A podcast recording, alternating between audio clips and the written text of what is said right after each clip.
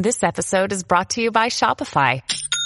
Forget the frustration of picking commerce platforms when you switch your business to Shopify, the global commerce platform that supercharges your selling wherever you sell. With Shopify, you'll harness the same intuitive features, trusted apps, and powerful analytics used by the world's leading brands. Sign up today for your $1 per month trial period at shopify.com slash tech, all lowercase. That's shopify.com slash tech. Twitter's new earnings report is out, and uh, I gotta say, I called it. Their earnings were down. It was obvious. But in this revelation, in this document, we learned something else. And people are already claiming fraud. Twice, Twitter accidentally, so they say, inflated their user numbers. That means that when they sold advertisements, it was against false numbers. That means when Elon Musk agreed to buy the company, it was based on false numbers. And even the left wing Verge, the Verge.com says, how did this happen twice? Now, many of us are speculating on the weird shift in user growth. Right leaning channels or right sphere of influence associated channels are seeing major gains. Left sphere of influence are seeing major decline. I think they were running fake accounts. I think they were banning people on the right and creating fake accounts for people on the left. Since Tuesday, I have gained 100,000 followers, which is around 10% of my follower count. 10%. Strange. Because I noticed a lot of other people have a similar number of around 8 to 10%. The weird thing is that it starts on Tuesday. On Monday when the news broke, hmm, nothing. So we're going to get into all of that and boy is this story getting crazy. Then we also have Elon Musk tweeting a meme showing the left going super far left, leaving moderates on the right now. And we're going to talk about that because even Barack Obama is now a conservative, according to CNN and the Washington Post. CNN Plus shut down two days early. They couldn't even fail by their fail date. They had to actually fail earlier than normal because it failed so bad. We got some stories out of Kenosha. Joy Reid is getting canceled. James Corden is quitting. Hmm. Yo, what's going on? It's all like all of a sudden the dam broke and now we're all charging the hill to take the high ground. Sounds good. Let's talk about it. Joining us to talk about all of this is pronounce your. I, am going to pronounce your last name wrong. Nicosia. Nicosia. Nicosia. All right. Well, John. introduce yourself. I'm John Nicosia. There you go. There you go. President of Cycle Media. Well, so what's your what's your background? What do you do? Um, so I'm in the media. I was at Mediaite for eight years, uh, then IJR, and then to the Washington Examiner as the breaking news editor. I went a down thing, and now just uh, consulting.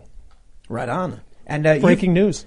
You've got some stories from the inner workings of you know the rise in digital media and, and all that stuff. So I think that'll be particularly interesting considering all the context we've got. Yeah, there's a lot going on, and I think there's a reset about to happen. Certainly at CNN.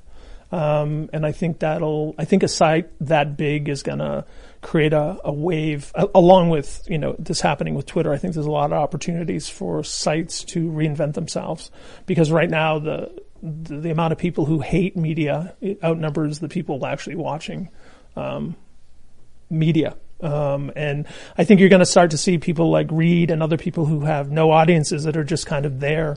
Uh, Brian Stelter and other people who just exist to um, set narratives are going to find that they don't have a job anymore. I don't think Brian Stelter has an audience. No, I, I genuinely mean that. Yeah, I mean it's baffling. I mean, there's a there's a there's a school of thought that he um, was there as uh, Zucker's henchman, which mm. you know I happened to be there in January of 2017 when uh, Trump called. Uh, um, what's his name, fake news uh, hmm. pointed down. Jim and, Acosta? Yeah, Jim Acosta. Yeah. And I was sitting in the head of PR's office, which is across from Zucker's, and Seltzer had just come off the air. And when he did it, they basically said, well, looks like we're going to war for four years. Wow. And they did. I mean, I thought it was a joke at the time. So I think Brian served a purpose for, I mean, you know, John, Brian was part of a, a website called TV Newser back in the day yeah. that covered the media, you know, and he has some chops on that. And then, you know, everyone just fell apart during Trump. Trump broke him. We'll, we'll, we'll talk about that. Sure. There's a lot of interesting stuff going on. We talked a bit about with, the, with these personalities quitting and imploding. But uh, we'll get to all that. So thanks for hanging out, John. and we Absolutely. got uh, Seamus. Seamus, I run a YouTube channel called Freedom Tunes. We upload once a week, with the exception of this week. We're actually going to be uploading extra content next week. So go over there, subscribe, hit the notification bell. I love you all. I'm excited for the show. It's interesting you said that Zucker said a four-year war was about to commence in 2017 because it does feel like they lost last year. Uh, Yeah. CNN. I, I, my numbers also are up 2,000 percent on Twitter. I got 50 followers on Monday, 2,000%? and then uh, I got 50 on Monday, and then uh, 1,115 on Tuesday. Wow. From 50 to 1,000. Um, I f- it feels like in the culture war that we won a big battle. A big battle was won when Elon put forth this buy deal, and now the enemy's in a route. It's as if we're taking multiple hill after hill, repositioning our strategic offense. It's I'm happy. true. It's like as soon as Elon, it's like you know, uh, like Gandalf in uh, Battle for Helm's Deep.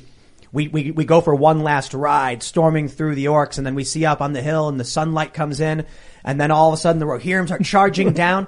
But uh, it's not just as soon as that happened. It's like all of a sudden on every front, like you were saying, Ian, just different fields started getting taken. Wow. We'll talk about it. Yeah, this is why they have a Ministry of Truth now that they've announced. Right. Yeah, Yeah, they know desperate. we're winning. We're starting to win. I think you're right. I think they're starting to notice the mainstream media is falling, and that has been the PR wing of the Democratic Party. So I think that's why they're. And I think with that people had a lot to say, um, and now they're not as afraid with Elon out there. I think they see somebody putting money up to, Yeah. you know, bring back some level of balance. Well, isn't it incredible how as soon as Elon Musk said he wanted to have more fair and equitable rules on the website that would allow people from both sides of the political aisle to voice their opinions, people on the left freaked out and then people on the right just started posting like crazy. Well, we'll see. We'll see. I got a lot to say about this. So, uh, of course, Lydia is pressing the buttons. Yeah, I am. Oh, yeah, that's what I'm sorry, doing in the corner. I'm just Pressing jumping buttons. in. Yeah, pushing buttons over here. All right, but uh, we'll talk about that first big story where it looks like Twitter uh, Twitter lied or or was accidentally wrong. Before we get started, head over to timcast.com, become a member to help support our work. As a member, you'll get access to exclusive segments of this show Monday through Thursday at 8 p.m. I'm sorry, at 11 p.m. I always do that. 11 p.m. These are the uncensored, not family friendly versions of the show where we all swear quite a bit and get angry about stuff. And that's at timcast.com. But as a member, you are supporting our journalists. We're going to be hiring more. We're going to be doing more shows. We are about to do some big marketing moves. We've been marketing Chicken City, which has been very, very successful.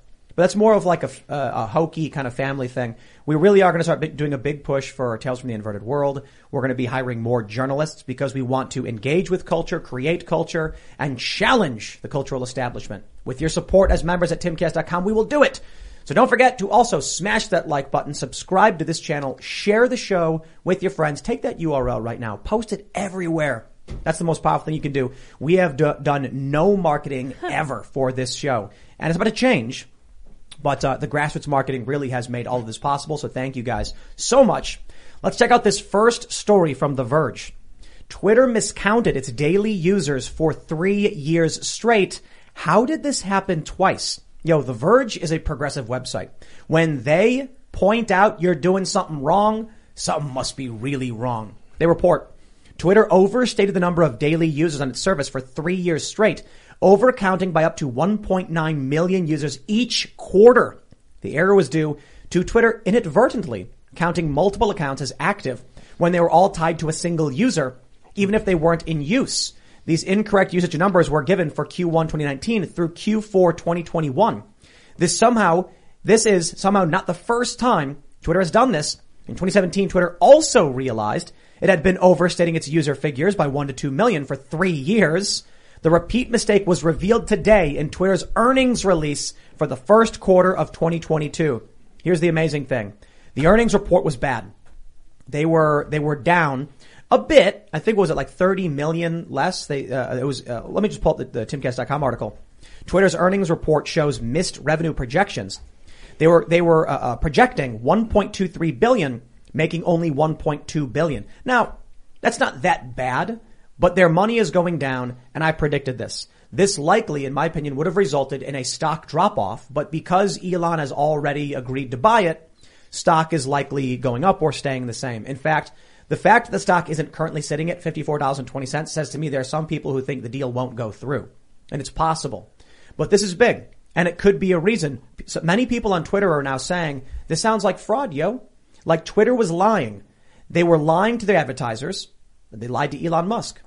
I don't think Elon Musk would decide not to buy the platform now, but I wonder what this means for the deal, and I wonder what it means for Twitter's executives. If, any, if is anybody going to get in trouble? Yeah, I mean Elon's ability to negotiate downwards. Um, also, of course, let's point out the fact that Twitter, which has decided that they would take it upon themselves to determine what was or was not misinformation in the outside world, would not even deliver accurate figures on how their website was doing. I, I'll tell you, man, I worked behind the scenes at Minds developing that company for a decade, and there is no way that they did not know that one person with five accounts is not one person. They, they, they're intentionally allowing that to play for, for, to overvalue the company. This is insidious. Let's let's uh, let's drive. I don't know that for sure, of course. Well, I can't, on. I can't prove that. Let's drive this point home, Ian.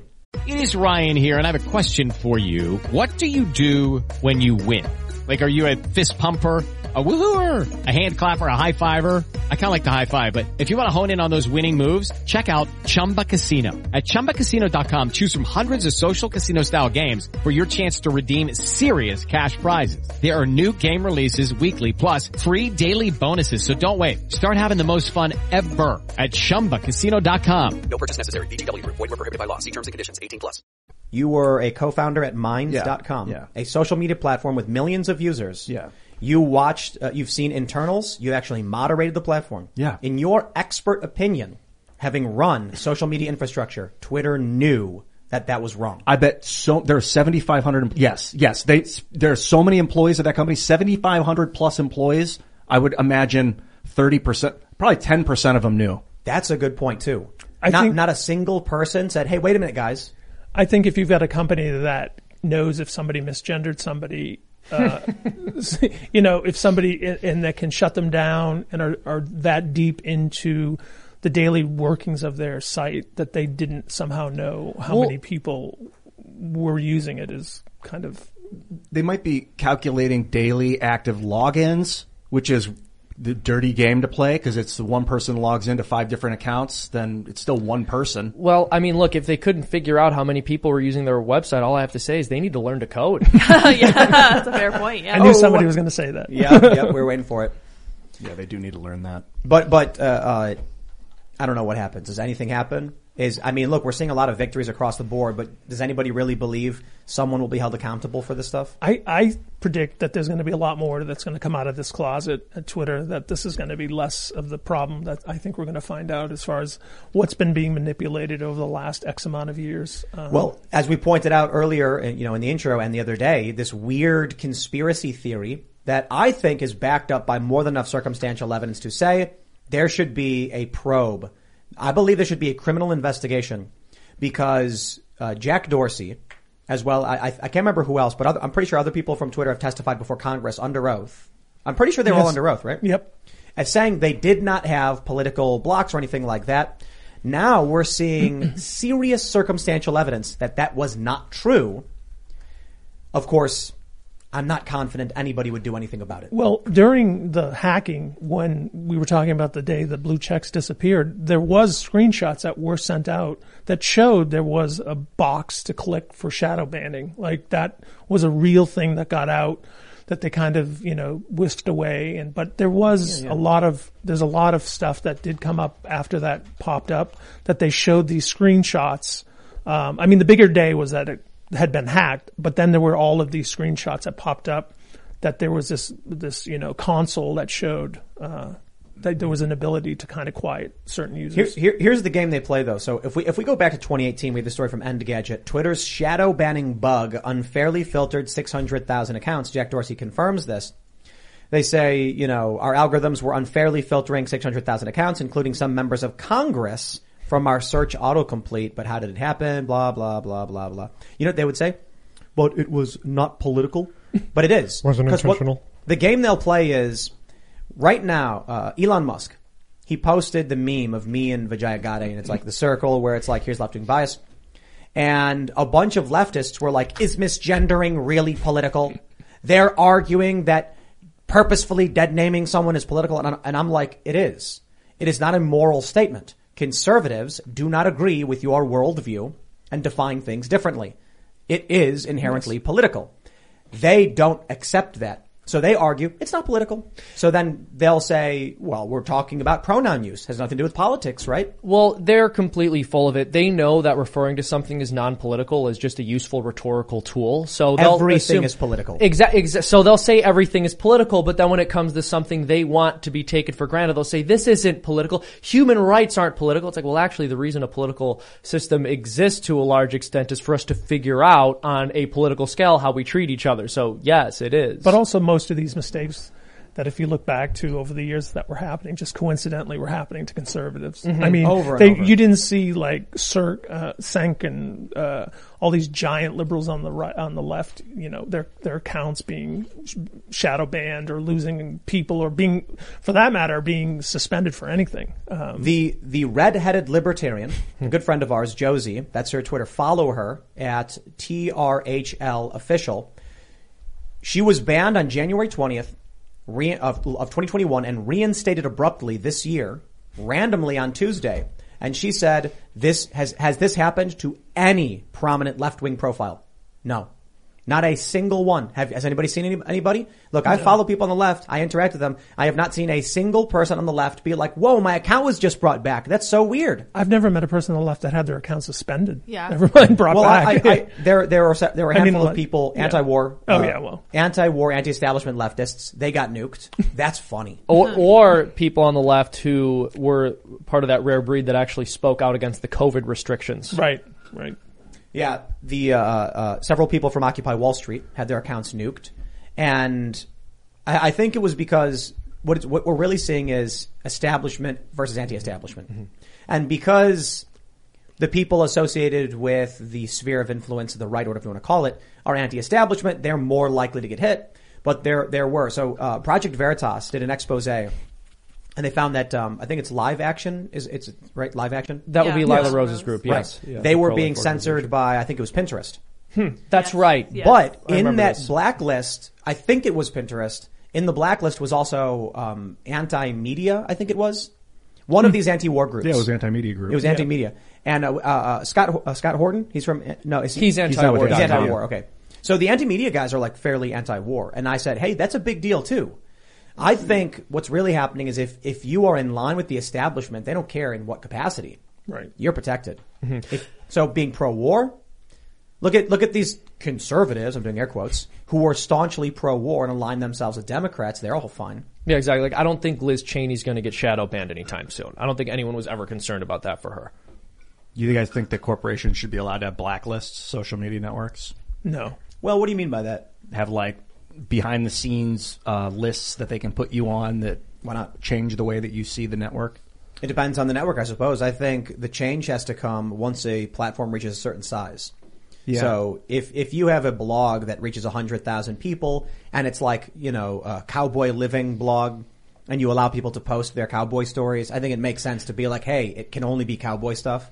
But if you have Twitter, which markets itself to everyone, and it's open to all to have you know the free speech wing of the free speech party, and then you start deciding, no, no, no, no. At that point, it's there, there's something bad going on. I mean, there were rulings that when Trump was banning people when he was president, that he had to unban them. I think Right. there was a case. So, I mean, I think the courts are, we're getting to a point where the courts eventually are going to weigh in on this, that, you know, a town square mm-hmm. certainly has a certain level of protection that I think is kind of just wait, making its way through the system, but we'll get there. Yeah, and you know Trump wasn't even banning people; he was just Right. blocking. Blocking. them. That's why I meant And, block, yeah. No, it, it's true, but also uh, we were talking about this, I believe, two episodes ago. But that would be pretty in line with the decision of Marsh v. Alabama. Again, I'm no lawyer, but it was basically decided by the Supreme Court in 1946 that even if you own a company town and it's your own private property, if you open yourself up to the public square to a large enough extent, you have to import the First Amendment, basically, or the civil rights that would be due to the people in that jurisdiction. I think that makes sense. What about Verizon? I think hmm. Verizon now. Phone companies? Yeah. Public. No, it's it, it, they're a common carrier utility. They shouldn't be allowed to do that. They they should have to. They should have to provide service. But you know what they do? They play dirty games. So AT and T wouldn't let me open an account unless I gave them cash up front. and I was like, I have literally no. I, I don't want AT and T that bad. I was, you know, because um, when we when when you when you travel, you want multiple networks. So uh, particularly, we have a cellular bonding unit for when we're on the road that combines a bunch of different cell signals into one. That way you can do um, better broadcast stuff. So I said the best thing to do is to get multiple networks to avoid congestion. And AT and T was like, "Oh, you can you can sign up here, but you got to give us six hundred bucks up front." And then I was like, "You want me to give you six hundred bucks in cash right now just to sign up?" And then what happens to that money? We hold it. It's like I don't need your service, dude. But that's one thing they do to block you. So imagine, imagine you make twenty bucks an hour. Mm-hmm. Can you afford to make a deposit that large? Yeah, this is what they do to poor people to say, we're not blocking them from the service. We just need a security deposit, which blocks them from the service. I don't think you would need a lot of these laws and stuff if people. That's why I think when Musk put that, you know, the poll out, do you feel that this is a fair? And it was seventy percent no to free speech. I think most Americans are kind of even keeled and they can see. I think if both sides felt that they were being treated fairly, there would be no problem. That's not think- possible. Right, right. And, and The, that- the, the issue is, I'd like you all to imagine something. Imagine there is a big sphere of water, and there's a right side of it and a left side of it. At some point, a small uh, bud started to emerge on the left side and get bigger. It got bigger and bigger and bigger until it eventually budded off and flopped onto the ground. That same sphere still has a left and a right, but now there's this new sphere, right. multicultural democracy, staring at its parent, constitutional republic. So that that budded sphere of, of influence doesn't care for principles or morals. It wants power. It wants to grow. Right. It will never be satisfied. So there's no making it happy. Elon Musk says he wants everyone to be, you know, equally happy or upset. I'm like, ain't gonna happen. Usually when the buds fall off the tree, it gets, they get eaten by like a zebra who walks away and poops it out somewhere else. That's how the trees spread their seed. So maybe that's what I, I think it's withering. I think I think what we're seeing now with Twitter and panic, with the, uh, these weird al- algorithmic changes, with CNN Plus collapsing, with Joy Reid losing her job, with uh, with Corden, with James Corden quitting, with all of these things, what we're seeing is that it can't survive on its own. It budded off, but it has no source of, of energy. And so people like Cenk Uygur and Brian Stelter and all these people who decided to join that sphere are now watching the walls close in on them as it dries out, as its life energy is evaporating all around it, unable to sustain itself, and they'll regret it. Well, I think it has to do with also like ratings. It's it's there has to be anger and a reason for people to come to something. And if you look at ratings on MSNBC versus CNN, you know, if there's a giant terror attack, you're guaranteed that CNN's going to beat everyone because people run to these things. And I think that these types of these types of um, um, products pull people towards it. And you know, there was an, a giant people. Uh, there were a lot of people invented during the Trump era that fed off of the rage. Well, so let, let me let me pull up this next story from the Daily Mail. It's actually just a meme. Elon Musk hints he's shifted to the right over the last 14 years. No, no Daily Mail. That is not what he's saying. It's hilarious. As liberals morphed into woke progressives. He is not saying he shifted to the right. He's quite literally saying he has not moved at all. In this image, I believe it's a meme from Colin Wright. That's correct, right? yeah. That's uh, congratulations, Colin. Very cool. Uh, uh, he posted a meme of me and now a meme of you. It is just a win- winning week for us. In 2008, you can see there's the right wing conservatives, the left wing liberals, and there's me, left of center. And it says my fellow liberal. In 2012, the left started moving way far further left, and now me was closer to the center because left and right were spreading further apart. By 2021, me, the character in the comic, has stayed in the exact same place. But the left has gone so far left that me is now closer to conservative. And you know what's funny? Elon Musk, Musk, Elon Musk, Elon Musk posted that. I always mix the next word up in Elon Musk. Elon Musk posted that and I said, that perfectly explains this show and me. We are not conservatives. We have always been, uh, well, Seamus is conservative, I'm sure. conservative, definitely. Same. But I mean, like here, like me personally, and you know the stuff I've been working on. You know, I got started covering news and media with Occupy Wall Street. I was I was politically active, writing punk music and protesting war with all these liberals, voting for Obama in 2008, and then throughout the next, you know, uh, Bernie Sanders. He was he was opposed to uh, immigration. He said open borders was a Koch brothers proposal. He wanted to help the working class. That gun rights was an urban versus rural issue. And I'm like, I like I like I like this guy. He's been consistent. He's standing up for these things. I can respect that. And then Bernie decided to run along with the left, as did so many other personalities, and they sacrificed any sense of principle and conviction for tribe. So here I am standing in the same place, and now they're like, you're right wing, and I'm like, that's exactly my point. So you've got this memes posted, and this dude, this guy Max, uh, uh, verified Twitter user, posts it and says, the right literally tried to overthrow the government. The left nominated Joe Biden. And I'm like, you're proving the point. Nearly every single right wing person condemned what happened Correct. on January 6th, said it was wrong. Some of those prominent right wing individuals all said the violence was a big mistake and they shouldn't have done it. You didn't just elect Joe Biden, you are pushing for strange, secret sexual conversations among children. You have now, uh, there, there, there's outright leftist policy like uh, uh, Bernie Sanders wants 20% of corporations to be owned by the workers. And you have, my friends, the Green New Deal. This is what I referenced. I, wh- wh- if you look at my, my videos, it was back in 2018, I think, when AOC was talking about the Green New Deal, I said, fantastic. I love the idea. The government should be taking this tax money and investing in wind farms, you know, uh, solar energy, roads, bridges. Let's get the infrastructure built back up because these bridges are crumbling. We can't live this way. AOC is finally about to announce the Green New Deal, and I'm like, let's see it. And she goes, free healthcare for black people. and I'm like, okay, wait, hold on. All right, you want to have a conversation about racial issues and and and you know uh, they say they say people of color. I'm down, but what does this have to do with wind farms? So here I am actually looking at environmental policy. Instead, what do we get? Critical race theory. So I'm not. Take it away, Seamus. Well, no, I mean, this is something we see the left doing constantly. You guys all know my theory. Uh, leftism is just a word that we give to social decay. Things change very quickly when they're breaking down. So you demolish a building, it falls a lot more quickly than it took to put the thing together in the first place. Of course, there are a lot of people who are considered to be on the left who are now looked at as right wing figures, and not only that, but far right figures. Now, I'm only 27 years old, and yet I am old enough to remember when you had to be conservative in order to be considered far right. Now you can be a pretty middle of the road moderate type or even a soft liberal and be considered far right. I can straight up be like, well, I for one think we need a progressive tax and universal basic health care. And they're like, he's far right! He's far right. Well, it's just a pejorative now. It's just a label like anything else to put you down, call you a racist, far right. And then people hope after the first label you don't read about what you're actually saying. I like mean, that's- alt alt right because like Yeah, alt- what is that? Is that up? Is like It's is alt right actually down? The, well, because the new Nazi. You can only I have think, one right. Was the was the kind of during Alt-right. during Trump was the Alternative alt. rock. the, the, the, the alt-right had a lot in common with the woke left in terms of their racial ideologies. So racism. In fact, that's actually how the alt-right explained it in many circumstances that it was actually uh, expressed to me that the alt-right is basically Black Lives Matter for white people. Yeah, yeah, Right. that white purity Right. movement. Yes. It is Not- exactly no, no, no, that. no, no, no. White purity? That's a bit Yeah. much. No, what they were It's like literally pride. No, no, no. White pride. What they were literally all saying was it's okay to be white. That you, kind you, of you, you can you can accuse them of secretly believing whatever they want. What many of these guys were publicly saying was white rights. Right. I They, had a they were lot like, of, like- all we're trying to do is make sure that you know we have equal rights.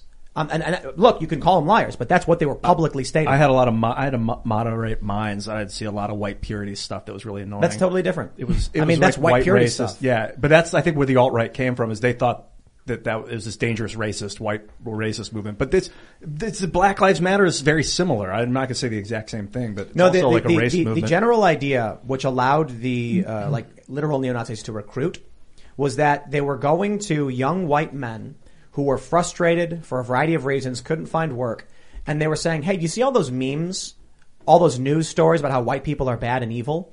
Doesn't that frustrate you and make you angry? Join us." And they would say, "Okay, my grievance has now been addressed." Yeah, and it'd be a normal guy would be like, okay, fine, and then he'd make a post that would say it's okay to be white, and you'd be like, and then they'd be like, oh, he's he's indicating racism. This is a Well, racist movement. You Look know, out. and then the left, it's, there's this kind of push on both sides. And then, you know, you make this symbol, this firefighter made, and now he's a white national. And there was this whole media circus behind all of it that took, you know, I'm sure there were plenty of, you know, white supremacist fringes in that movement, but the vast majority of them were probably just guys saying, I'm a straight white guy. What's wrong with me? And then you get this pushback from the left saying you're this, that, and the other thing, and you make them more extreme because you're continually trying to one up each other. Yeah, I mean, and when you look at how hard the left has to reach and grasp at straws in order to conjure up any kind of narrative of America being a white supremacist country, basically all the hate crime narratives we hear end up being completely false upon further investigation. They don't hold up to the slightest scrutiny. Um, every single time they accuse someone of being racism, it's because they dog whistled a dog whistle, which was also a dog whistle that could That possibly have hear. some racist Right. meaning behind that only they could hear, and somehow only left wing people but also end up hearing. you would hear things like you know Asian hate, Asian hate, Asian hate, and then you would you know look further, and it was an, a black guy with an Asian girl, black guy, black, and then you watched in the media that the race, which was just part of as being an editor, you would ask their age and normally their race, normally just started to vanish. So if it was a group of five black kids, it would just say five people. If it mm-hmm. was five white men doing something to somebody else, you'd see something. Especially if it was a white guy going after an Asian, they would always show that it was a white guy. Yeah. And, and then I I will- found out that it was a lot of I just want to others. make, e- even more insidious. I'm not sure if y'all remember uh, a couple of years ago, there were there was a group of black young adults who kidnapped a white young adult with autism and tortured him for Yep. days, and it, it was a consistent trend that in media they were referred to as kids and he was referred to as a man, Right. Were they even under though they were all over the age of 18. Oh, that's weird. Yep. Because, and it's the same thing, whenever you have any kind of racial narrative, if the white person is the victim and they're attacked by another minority group or a minority group, um, then the race is left out of it. But if there's a minority being attacked by a white person, of course the racial identity is front and center. Ethnic identity is front and center in the reporting. It feels like there's a very small minority of vocal racists that were like white supremacist racists that use social media to amplify it. And then there's a very small minority of black supremacists, these people that are like trying to run the black racist movement. And we're caught in the middle. Most people are, and they're like, what in the hell? But then it starts to seep into the politics, and then you're like, oh god, we gotta Let me take control I of wanna- our government. I want to pull up this tweet from Nate Silver. He says, "Folks, it's not that hard. The left has moved to the left in the U.S. and the right has moved to the right. What? That's not true. No. Pew Research actually tracked, and um, I think they did this based on the language used by both parties. Yes. It is plain to see. The right has moved a little bit to the right. Okay, fine, fair point. Hmm. The left has gone completely off the rails. So when, wh- from where I'm standing, I can't even see where the left is. I'm like, what are, what are they doing? I look over to my right and I'm like, oh, there's a guy who doesn't believe in gay marriage. I'm like, but, but that's recognizable to me. I disagree. But Right. I've seen that before. The difference as a gay man, let me just tell you that. The the difference was in the past if you weren't against gay marriage, that was fine. You know, that was one thing. Now the left has to destroy you for that view. That's how so the old left would just be like, you know, give them a chance, it's not going to change your life.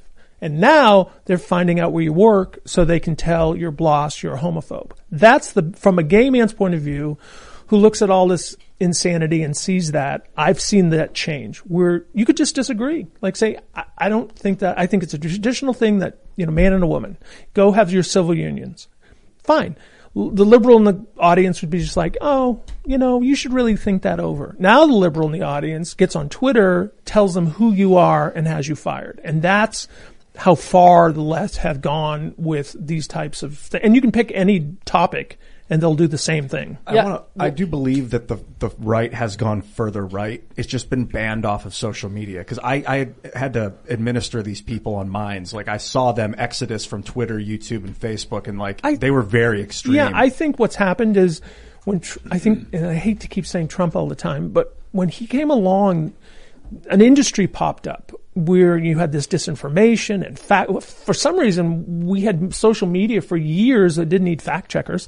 CNN was from the 80s and didn't have a, front and focal fact checker that needed to come out every 10 minutes, Dale, and tell you what he what was right. or- That's what the journalist was supposed to do. And I think what happened over the years was that the highlighting of these terrible things um, were amplified. And so an event occurred, there was six people, now there's white nationalism, and then Trump must like that, and then all the, just like, if you're a conservative today, then you agreed that people should burn down the Capitol. I mean, that's where we are in, in your Discord these days. If you're conservative or you voted for Trump, then you think that the riots were fine. And I want to, I want to, I want to point out another big issue in all of this too. And I have this Pew Research. Democrats and Republicans more ideologically divided than in the past. And we can see 94, 04, 2014. This is the chart that's often cited by many people. There's another one that updates it and it shows a later year, I think 2018. You can see in this chart at the very least that in the, in the 90s, Democrats and Republicans overlapped greatly. In 2004, they did quite a bit. Republicans had a bit more. By 2014, the Democrats have moved much further left and the Republicans have moved to the right. You can see by looking down here at the bottom right. Now, the Democrats jumped, I think, like three or four points to the left, and the Republicans have moved like one or two. Here's the fascinating thing. Nate Silver has another bit of data from Pew Research saying the exact opposite. This killed me. This shows the Democrats staying static and the Republicans going to the far right. But Nate Silver also said Hillary was going to win. Too, Ooh. so- But this, these are these are both from Pew Research. Yeah, right. So what'll happen is Nate Silver chooses this and says, Oh, yeah. "See, the Republicans went far right." And then what did we just cite a moment ago? I cited the data saying the opposite. So I just I throw this in the garbage. I'll tell you this: the only real change I've had in my politics is gun rights. Right. I used to be kind of middle of the road, like, eh, maybe there could be some gun control, and now I'm like, no gun control, everybody gets 50 BMGs. Mine is um, Everything else is basically the same. Mine's social medicine. I used to be all about it, but now I see these people that just eat crappy food and refuse to stop. I'm not Right. going to pay for them. Right. Yeah, I mean, no one with any sense can take a chart like that seriously. It's just something that left wing people believe in because they buy into all the hate hoaxes they hear from the media and they genuinely believe that America has become a fascist country because Donald Trump was uh, elected fairly in 2016. This podcast is sponsored by Ramp. Are you the decision maker in your company? Consider this. For the first time in decades, there's a better option for a corporate card and spend management platform. Meet Ramp, the only corporate card and spend management system designed to help you spend less money so you can make more. Most corporate credit cards offer points as incentives, but those points amount to less than their worth in real cash value. Ramp's business cards offer you cash back, real money in your pocket. Plus, you control who spends what with each vendor. And Ramp software collects and verifies receipts automatically, which means you'll stop wasteful spending and close your books in hours instead of days. Businesses that use Ramp add up to 5% to their bottom line the first year. If you're a decision maker, adding Ramp could be one of the best decisions you've ever made.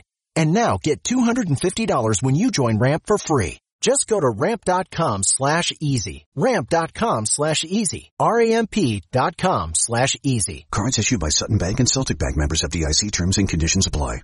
It is Ryan here, and I have a question for you. What do you do when you win? Like, are you a fist pumper? A woohooer, a hand clapper, a high fiver. I kind of like the high five, but if you want to hone in on those winning moves, check out Chumba Casino. At ChumbaCasino.com, choose from hundreds of social casino style games for your chance to redeem serious cash prizes. There are new game releases weekly, plus free daily bonuses. So don't wait. Start having the most fun ever at ChumbaCasino.com. No purchase necessary. VGW Group. Void were prohibited by law. See terms and conditions. 18 plus. We did a video about this for Freedom Tunes where we debunked a similar analysis that Carl, Carlos Maza was using.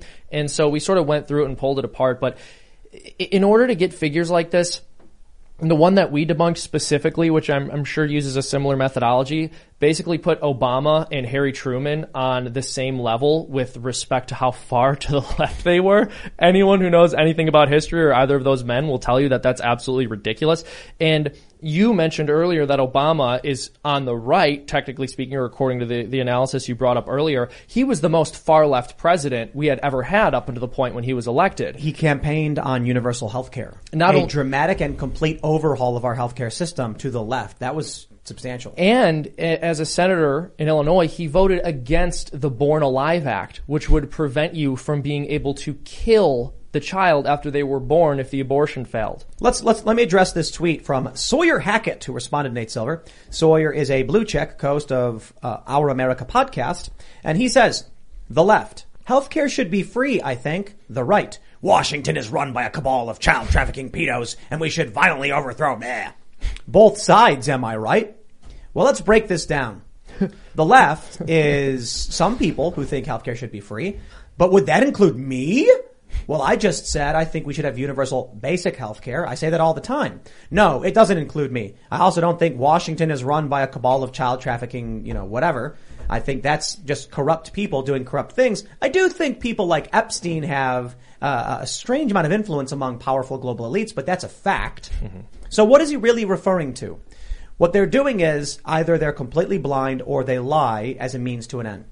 When they say by any means necessary, when they smash windows, when they kill, when they lie, cheat, and steal. And then they look at a group of, you know, 800 or so people who violently rioted at the Capitol. And we sit here and say, that was wrong. They shouldn't have done that. And those who are violent will go to prison. They ignore that outright. When they lie and make up things about the parental rights and education bill, they, this, this is the game they play. Now, there are people on the right who play a similar game for sure. But at, look, I'm approaching this from, I read different news sources. I use ground.news and look at the bias and ownership of these news outlets. They can show you if it's conglomerate, private interest. They can tell you if it's left leaning or right leaning. And what I find is that on the right, for whatever reason, someone like Ben Shapiro, one of the most prominent conservative personalities, whether or not people like him, he's very famous with one of the biggest podcasts in the country, the world. And he is a very moderate conservative guy. He's not far right. He's got your traditional conservative positions and he bases his assessments on fact. On the left, you have people like Rachel Maddow, who for years said insane things about Russia. Cenk Uygur, who just called for intervention in Ukraine because he thinks Russians are staging the, waging this war because they want to kill gay people. You have people like Joy Reid, who didn't she claim that she uh, got hacked. hacked? Yes. When, but did they debunk that? No, she wasn't hacked.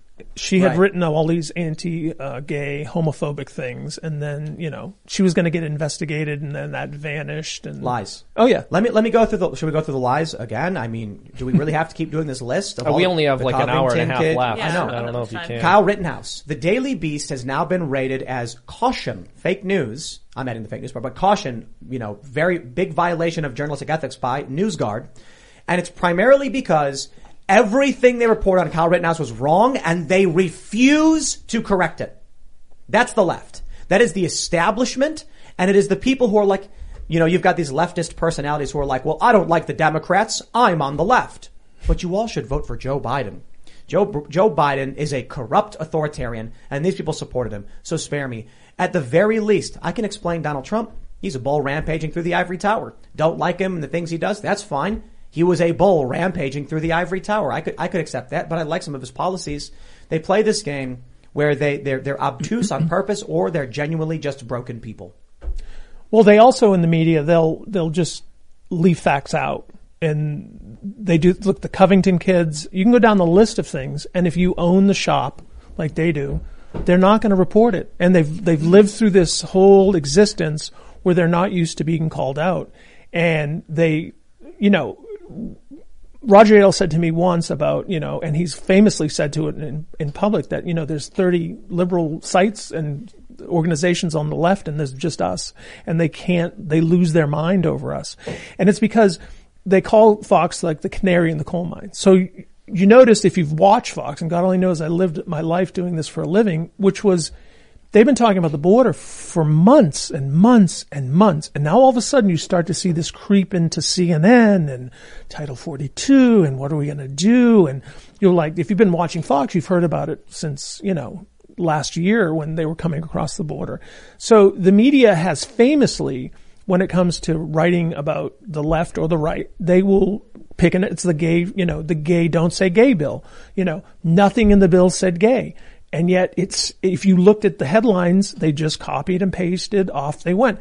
Just because, you know, I've worked in newsrooms. It's a bunch of 20 year old people afraid to not go on a date. And it's a bunch of old editors who are afraid to get yelled at on Twitter or Afraid to not go on a date? no, Or afraid, to- to, afraid that they won't. You know, if you have Oh, a bunch, right, right, I've right. seen it in conservative newsrooms in D.C. where you still have young people who are quote unquote conservatives, but they are very in tune to what people are saying to them about them on Twitter because they have to live in this liberal city, and so it affects. You know, it affects.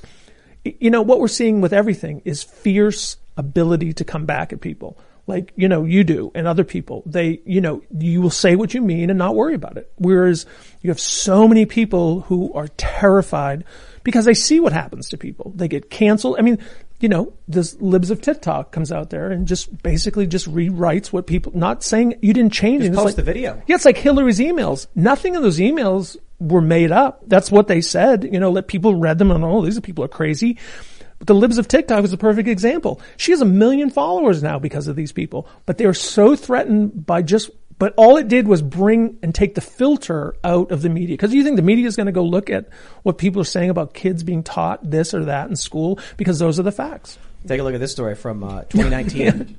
When did Barack Obama become a Republican? Oh, boy. I don't know. How about this one from the Washington Post? November 22nd, 2019. Barack Obama, conservative.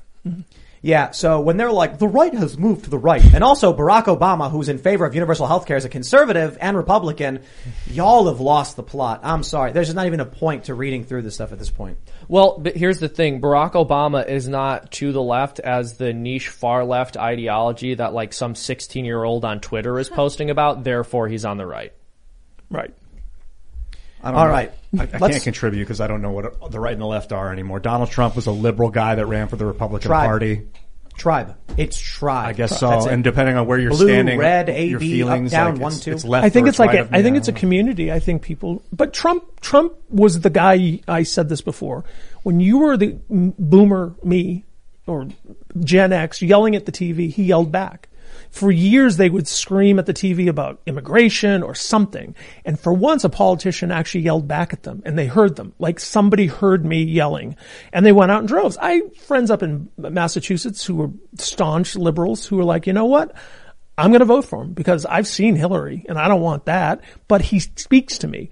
Now, you know, 10 years ago as a conservative, you, you know, you'd be thrown out if you even a hint that you cheated on your wife. And now that's fine because people were so sick of being talked down to that, you know, the flyover states and this and that, that he, he hit a nerve in people. And everyone, you know, the people who voted for him remember him in the 80s. They weren't, you know, they remember Ivanka. They remember that whole show of a mess that took place in his life. They knew it wasn't going to be pretty, but they wanted to blow that city up. And, you know, it blew up the media, him, everyone around him, and, you know, it changed America forever. You mentioned some of the misdeeds in Trump's personal life. The left spent years telling us that we shouldn't care how a person conducts themselves in their private life. What we should care about are the policies policies they support, as if a political leader is just a set of policies and not a person who has to make moral decisions by the people that they're committed to. And then Trump comes along and he absolutely did not follow the rules that I uh, as a, a Christian and many conservatives would say that a political leader should, but he didn't hate us. He didn't absolutely detest us like virtually every other political leader of my lifetime has. And so conservatives said, you know what, we'll take this guy. And the left went, but don't you care about his personal life? Didn't didn't he call Rosie O'Donnell a fat pig or Yes, something? he called her a fat pig. And everyone was laughing and screaming and cheering. And Yeah, the I mean, you know, he he said things that a lot of people thought, and it was people. You know, he. You're right. He he didn't. He's a billionaire who should look down from his tower, but for whatever reason, if you talk to these people, especially people at the, I went to some of these these events with him, and it was like a god showed up because it it's a lot of people who spent a lot of years caring about the country and watching it tick away, and somebody now he was flawed and you can say what you want about him, but his heart was at least in the right place from their point of view. And, you know, we need the, the Americans want to be involved in the political process as they should be, and the presidents there are representatives. So for a president to respond to you and allow themselves to be changed by your opinions, that's the point. Well, and I, I think he that's, embodied that. and that's Yeah. why a lot of people really like Donald Trump. And Yeah, I, he's I also. I also want to mention this on the point of his personal life and his private life. It's not exist. It's not as if we just had this abundance of very well conducted moral people to choose from for That's right. president of the United Right. States. Like you didn't have the most moral person who had ever lived running next to Donald Trump. Hillary it was Trump Clinton. versus Hillary Clinton. Right, and then in the Republican primaries, it was like Trump versus a bunch of swamp creatures. Yo, right. Jeb Bush, I, I, I, For the oh, most part, not all of them, but I when I saw Hillary in 2016, I just laughed. I was like, "You think I'm going to vote for that? You're insane." so nuts. This lady was like warmonger of warmongers, but she, but the first female president. Oh, And you know what? She doesn't believe all women. if you remember let me Monica let me, Lewinsky. Let me pull up this next story here. So I've got some good news. Let's let's let's talk about where we're heading. CNN Plus to cease on Thursday, two days earlier than announced. CNN Plus couldn't even fail on schedule. right. Oh, that's Wow. brutal. That is brutal. Well, this is a, this is a big change. I mean, CNN put uh, uh, 300 million, I believe, into it, right? yes. 300 Yeah. million. And you know the the story behind it is, uh, you know, somebody I know at Discovery called it uh, uh, uh, an ego project, basically a Zucker ego project, and it was tossed in by the guy who left there kind of as a, we wanted this, we're going to do it, you're stuck with it. And I don't think anyone thought that they were just going to shut it down because, uh, you know, that's a pretty big move to bring over Chris Wallace and so forth. Oh, now, wow. I had reported that when Chris got over there, he was, you know, having people count, like interns count how many times. He was furious because, you know, the staff was different. It wasn't as big of an operation. His ego. One of the little secrets is like most of these anchors hate each other. Like there's very few people like Don Lemon and, and Cuomo, you know, used to have these little chit chats. But boy, when Cuomo left, Lemon couldn't talk about him bad as fast as he could. and you know, like famously Wallace and uh, Tu- uh, Tapper hate each other. The problem was when Zucker left, he left this giant vacuum of power because he was hands on. And, you know, the thought that, and my old boss, Dan Abrams, did a thing once right when this launched was like, who thought this would be a good idea? like, who thought you wanted to watch? And Tucker, like, somebody said to me, and I was kind of invested, but not super, was like, you know that Tapper has a book show on this. I'm like, a book show? We're going to listen to him talk about books on streaming? And I remember thinking to myself, that can't be true. And, and there it was. And, you know, I've been in the media 15 years and there's this, not only is there a city bubble in New York and DC, there's also a media mm-hmm. bubble within them that they think that they live in this moment and they live in these big important roles. And you, if you try to question their judgment or, or disrupt their judgment on how things should work. And you know, you know, it's kind of like when Facebook years ago said pivot to video and all these companies spent millions of dollars spending on video equipment and then nothing happened because I guess millennials wanted 15 second videos, not 30 second videos. But this was, you know, we need a streaming service because the kids are watching streaming. And most people think to themselves, it had to be like a lot of focus groups and stuff. Yeah, they paid money to be told that this would work. When if you asked a person on the corner, would this, a homeless person who had a bare, in, like had watched cable in the last five years, would say, God, no. He wouldn't, you know, he'd, you know, but they, Did. Did they not do? They did a study from, Oh, yeah, and I can't remember whether it was KPMG, and I don't want to, but it was one of the big ones that said this will be X amount of X whatever. Now, to be fair, when when Zucker came on, when he took over, he introduced documentaries. Now you look at CNN today, and you think, wow, they have some pretty good documentaries, and people made fun of him when he did that. So he's had some good ideas. Let's just say that if they had endless amounts of money and endless amounts of time, maybe once no one had cable anymore and this was the only way to watch CNN, it might have worked. But when Discovery comes in and has, you know, X amount of billions of dollars in debt and this thing is costing, and you know, Wallace is making seven million. I mean, that's what they, They're paying him. oh $7 yeah, million oh, absolutely. Had to be about Worth se- every penny. seven to If ten you're million dollars because retirement. that's about what Lemon and those people make. Now, the odds are that Wallace is probably going to end up with Cuomo's old time slot at nine. Right. Because you got this guy. What are you going to do with him? He's a good brand. The problem with him when I reported this, he has no beachhead. Both hmm. sides hate him equally. Like the left hate him because he was near Fox. The, the, the Fox people hate him because he couldn't just be quiet and leave. He, he had to, sh- you know, poop on Tucker and, hmm. and the left and they don't, you know, they remember this. And so he's kind of this island of people who, But but I heard that the new, new the new leadership wants to purge CNN of Yes. the political stuff. so it's happening. If you've just, if you're a casual watcher and watch, say, Brian Stelter, who right now is kind of this thing to watch as far as the tempo there. He's the guy who used to every Sunday go after Fox or tweet at Fox or say this stuff about, he hasn't said anything about Fox.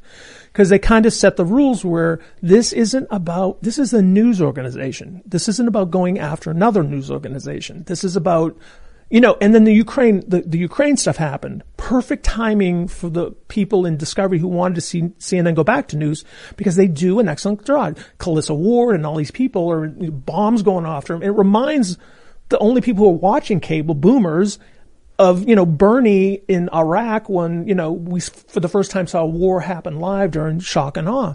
So it kind of reinforced that there is a business there. Now, the problem with that is no one's watching cable news anymore. And unless it's a crazy moment happening, people aren't running to the TVs. And God only know you guys in your 20s aren't sitting there watching cable on your, pa- if you even have a cable TV package. It used to be that when I heard, uh, I, I saw a That tweet. sound. Yeah. When I saw a tweet and it said "thing happened," I would turn on CNN. Correct. I don't do that anymore. Right. Oh, I turn Right. on Fox. And they, lo- but they, but also that whole breaking news thing used to be when there was breaking news. Now Fox has it every commercial, and you, Right. it's kind of lost its luster where you Oh, used to hear that noise and something big was happening. But this will be probably one of the largest media disasters for, I hope for hundreds of years from now. I mean, it's the epic size of this. You can't even begin to.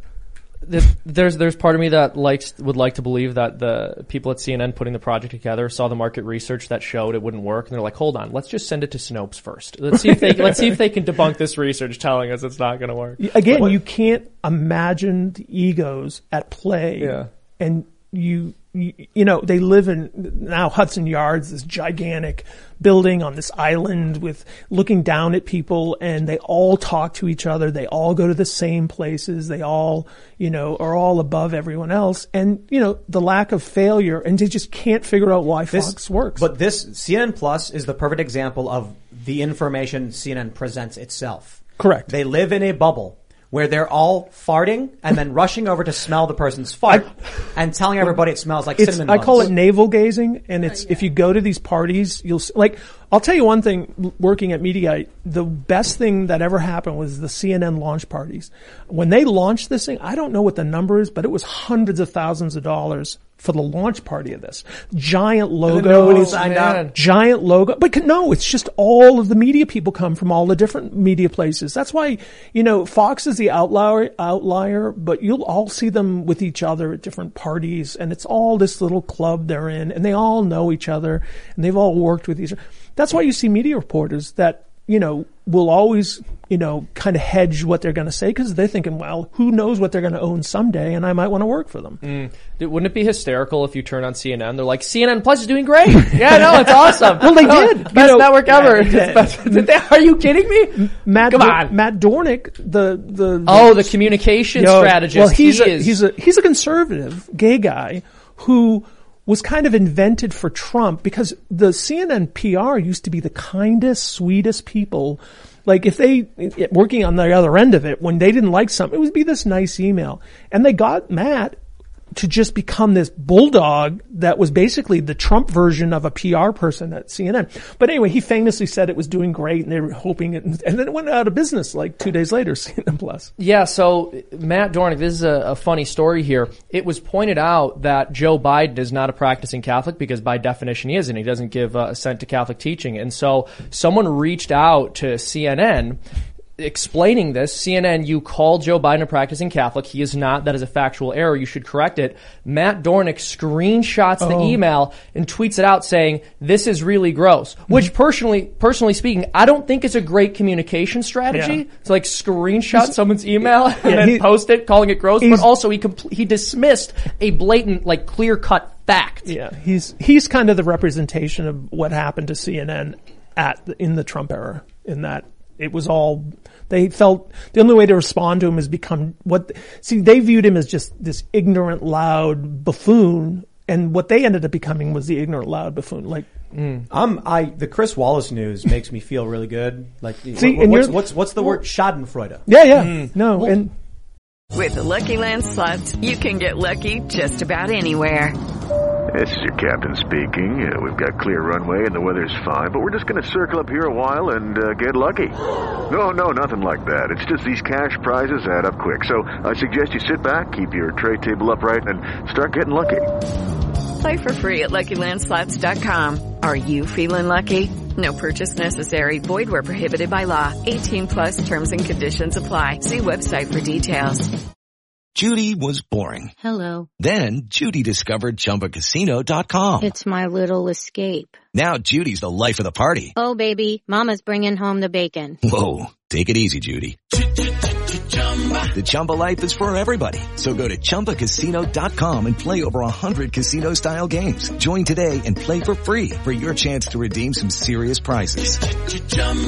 ChumbaCasino.com. No purchase necessary. Void where prohibited by law. 18 plus terms and conditions apply. See website for details. he was fine until, you know, he left people like Megyn Kelly when she left. She went to NBC. Now, I love Megyn Kelly and but everyone knew, you know, you are what Fox bec- makes you. Your audience isn't going to go to NBC in the morning. That was Like, weird. But she ended up with 30 million extra bucks in the bank Hey, because good they, for you know? because she, she said something offensive about, again, she was Black Santa and then said something. She was. It wasn't even offensive. No, but it was like, to them. why is that Oh, yeah. offensive? And Yeah. they're like, you don't know. But Do you they- think they just wanted an Th- excuse yes. to No, cut no, no. contract? Everyone knows it was. Yeah. Everyone knew it was a pile-on. She knew it was a pile-on. That's why she got paid and off she went and now she's. Did, didn't they? They initially did. Was it the first the morning show with Megyn yeah, Kelly? yeah. Well, she had the morning show said She was this- like dancing and yeah, she, then she said this thing. Um, She asked why was blackface offensive. why was blackface offensive? It, you're a news Well, she should person. be in jail. No, but you're a news person. She belongs in And, prison. You know, that's the point. Like, what's the question you can't ask anymore is how the Mm. news is made. Not what should you, like, there's no more, t- like Chris Wallace's father, Mike Wallace. You'd be scared out of your wits when he walked in the doors because there was nothing, there was, you know, no agenda with him. Now, of course, they were all left leaning, but still, you know, we've come in, we are in a period where it's the words you're not allowed to say. You mm-hmm. know, it's the words, there's a, there's a, like, why do gay people get a month? Like, if I'm a, a reporter and I went into the headquarters of Gay Incorporated, why did you get a month?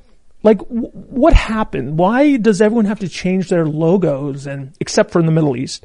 And why, are you okay with And that? China. Yeah, and w- why, you know, and you can't show, you know, Doctor Strange's new movie and then ch- in there because it's a gay character. Does that bother you? Nope. You can't, you, it's like, where did LGBTQ plus A, Z, where did that come from? Well, you can't Like- ask those questions. Correct. Well, But I, I, I will say I thought it was strange that they moved Megyn Kelly from what was it Fox News primetime Yeah. to NBC morning shows, like a family woman oriented thing. And it's it's what happens to media people. It's they, you know, and I love her to death. I love them all, but they, you know, you lose your mind.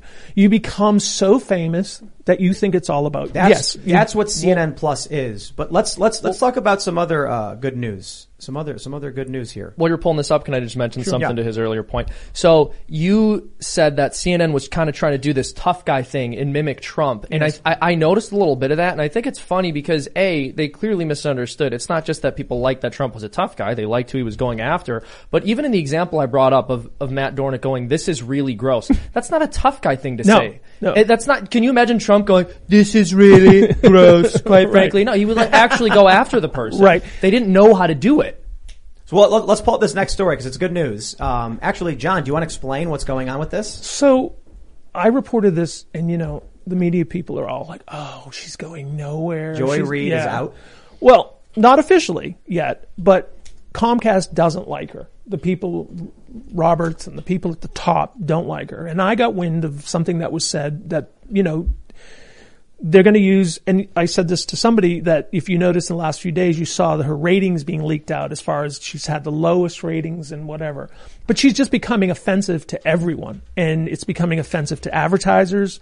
There's a lot of advertisers who are balking. You know, there's only so many times you can say that, you know, Elon Musk bought it because he wants apartheid back. Like you can say that white people did X, Y, and Z, but if you just start using it as an example for everything, you just you start to become offensive to mostly even even black people find her offensive. Many of my black friends, you know, find many people I've talked to find her offensive. She, she she does comparable to Don Lemon, but that's not saying much. Yeah, well, neither of those people are probably going to be around for the the long I mean, take take a look at this. This is uh, Tuesday's ratings Mhm. in the key demo. This is fascinating. Joy Reid with 130,000 uh, against Burnett with 170, Anderson Cooper with 170, Don Lemon with 136 and then 116, Jake Tapper with 140 and 159, Blitzer 152. That's remarkable because we do better than that in yeah. the key demo. Oh, absolutely. Now you look you look at Watters 368. You look at Carlson. Oh, yeah, it's not even close. 591. I've looked at these ratings for 15 years and nothing changes. Fox stays where it is and, and MSN, and you know, for a long time CNN wanted to be MSNBC because they were beating them. And Right. then they decided, no, that's too to the left. And then Trump came along and you can't be what you're not. Wasn't Tucker Carlson on, on MSNBC? No, he was on CNN. He used to be a CNN show. Right. Yeah, he was. But he was on MSNBC as Yes. Oh, yeah, yeah. I mean, it, these, if, if you combine Anderson Cooper from CNN and um, uh, Chris Hayes on MSNBC, you combine their ratings, it is still almost 300,000 Oh, yeah. viewers less than Tucker Fox Carlson. sometimes triples them combined. Like Yeah. they, it's not even a contest. You, you know, there's media reporters who keep asking, like at MSNBC, they're giving Rachel Maddow millions of dollars to do nothing. She does one show a week now and now has special projects. Good for her. Because, yeah, because they don't know what to do with her. What happened with Joy Reid's a fun story, and that it revolves a lot around what happened with George Floyd, and it's a basic narrative, and that is there. You know, you Al Sharptons, those types of people who have used race as a way to continue to make money, and she used it as a way to keep her job because everyone at MSNBC is terrified of her and everyone at NBC Universal is terrified of her. On the other hand, people at Comcast who see now there's also other things coming. And speaking of someone we've talked about ear- earlier, there's lawsuits coming about things she has said about people and, and so forth. And we saw what happened with the Covington kids as far as, you know, how that went for CNN and others. And she has said some things equal about people that are coming down the pike. All in all, she's just not a, a, a positive light for the network. And they're, she's made, and that whole gay thing has come back to haunt her in ways that I don't think she's quite well you can aware never survive on the left, man. They're- No, they're- but see, you're well, okay if you're on the if you're on the left and you say something like that. You're like, oh, it was hacked. Okay, move Mm-hmm. on. If you're on the right, they would want to see the forensics of it before you'd get your show back. And that's sort of part of my concern with what we were discussing earlier about Elon Musk potentially unveiling some sketchiness or potential fraud with Twitter's code is that I think it would end up being the same kind of stories we got with Hillary's emails. Everyone would know that there was foul play and nothing would be done about it and it would just sort of be waved away. I do also want to mention, however, that when we're looking at Wallace's numbers, Tapper's numbers, uh, even Maddow's numbers, I'm honored to say that I once did a cartoon that was a parody of a news show and it was literally just people farting and it got more views than they do. Right. Of course. And it was called The Dangers of Political Extremism. You guys But this look is it the, up. this is important. This is the key demo. We're not winning against CNN when it comes to old people. No. So if you look, uh, this is this is uh, uh, what do we got here? Twenty five to fifty four. For us, I believe around eighty percent of our viewers are eighteen to fifty four. Their So- average viewer is 68, Right. 69. So you look years at this. CNN, when you do all viewers, they say 25 to 54. Rest assured, CNN is not getting 500, 600,000 viewers from 18 to 24. Right. And there's no more airport video of them. So these are people probably in institutions or places they can't change the channel because I don't know any 18 year olds watching CNN. Yeah, it's good. I want to see what their engagement is because how- they just have the TV show. They have a TV on from four o'clock to ten o'clock, and they just How- let it run when they're in the other room. How old is uh, Rachel Maddow? She's got to be in her late 40s or 50s by now. It's it's a, it's a uh, yeah. Go to pull up her, pull up Yeah, age. I got it. And and uh, how old is Tucker? Tucker's 50s, Hey, something like that. Maddow was born in 1973. So she's 47, 48. It's it's really quite amazing. Um, it- it's a strange it's a strange thought for me. The people who typically are like, "Yo, hey, I know who you are. You're Tim Pool." When they greet me on the street or whatever, same age as me. Oh, of You know, course. Yeah. millennials, uh, uh, often a lot of people who look like they're mid to late twenties. I couldn't imagine being someone like Maddow. And you go outside and young people don't know who you are, and then you see some old person like, "Hey, hey, you're Rachel Maddow. I'm a Right. big fan." so it's either like the super That's viewer. gonna be a cartoon. I'm still on that. You- I bet it's the girl with the pink hair and the purple hair who come up to her, or people who are invested in the Now, in, in the script. Even those far lefties, though, even those progressive types who are just completely wrong about everything, even they don't like legacy media. No. They'll watch Twitch streamers who have a left wing I- perspective. That's that's true. Like you know, Hassan. Young Yes. people are going to know who he is. Yeah. Mm-hmm. I know who he is. Right. And I'm 57. Tucker Carlson with nearly 600,000 in the key demo. Yeah, he's going to go outside and young people are going to be They like, know who Tucker. he is. They know who he is. They know who he is because he speaks to people. Like he speaks, you know, you guys have to take on the rest of this world. And I think he speaks to people who care about what's happening in the country. And I think, you know, Maddow gets t- incredible. She got, her ratings were Fox-esque during certain, like the whole, uh, you know, the Mueller report Right. those types of things where people, and that shows you where we are as a country because they're watching as a, a sporting event. They want their team Trump to go down. They want him, Mueller to come up and say, I got him. And that's all they're watching it for. Yeah, she just- almost she almost cried. Oh when yeah. the Mueller report well, famously, Mediaite. Uh, I'm not sure you can see it on the site anymore, but uh, a famous ABC journalist cried the night that Trump got elected, um, and and he called her out later. Um, in in one of the first times he met them, but yeah, there was a lot of people invested. I mean, that night was surreal, just of how many people were sad. Something happened in like 2015 to 2016. You know, in this period where people's brains just, cracked. It well, it, it was that moment. It was like Ben, what, uh, what's his name outside the Hillary event, uh, Ben Rhodes, where he's just sitting there. That video of him just sitting there, going, I, I don't know what happened. It's a famous video right after she gives her concession speech, and he's just like blindsided, and and it's famous because no one really knew what to say because one side of you were like, wow, I voted for him, but do you think he's good and sane? And the other side of you was like, yeah, you know, and I watched a lot of young people feel really happy about the future. And, you know, plus I think the mood of the country was they were sick and tired of the establishment. I want to mention this too. It's not just Joy Reid. James Corden is quitting the Late Yeah. Late Show. Yeah. Yo, the, the machine is falling apart. Well, also late night shows used to be funny. And now Yeah. they're just political hit jobs. That's well, all. yeah, it's Clapter. And there's It's- so many it's of them, Colbert. too. Colbert coming up on his show and saying, "Hey, hey, Republicans are bad." Yeah. It's like that's not a joke, dude. I'm not laughing. Or him doing the vaccine dance thing. What, these people yeah. have gone nuts. I mean, look, late night is just by definition a really disadvantaged formula because a good stand-up comedian might come out with an hour every year, and then these late night hosts come out there what every night with something like 45 minutes of material, and so it's not going to be the best for the most part, even if you have talented writers, but they've stopped trying to be funny Correct. altogether, and it literally is just clapter, like you, know- mentioned.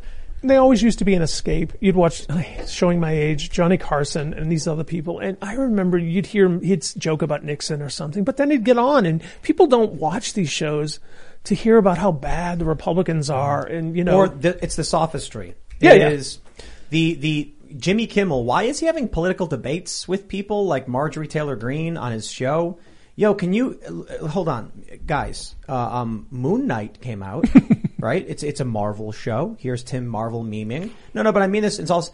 I mean Disney's got new shows. Hmm. Why don't you come out and be like, you guys see that new show? There's a new movie with Northman, and then everyone can clap and cheer for Alex Skarsgård, and he can make a joke about it. I would say that if you were a conspiracy theorist, you would say that there's a media apparatus that feeds off of itself. If you ever listen to what Colbert says at night, he's kind of picking up on what the theme of the day was for them going after whoever on Marjorie Taylor Greene. Exactly. So she's the the pinata for the left for the day, and he kind of finishes it off at the end of the day. And he, they used to do that in a funny way. Him and he, Jon Stewart's a perfect example, and he's been in the news lately, where he went completely crazy left the other day, where he used to be.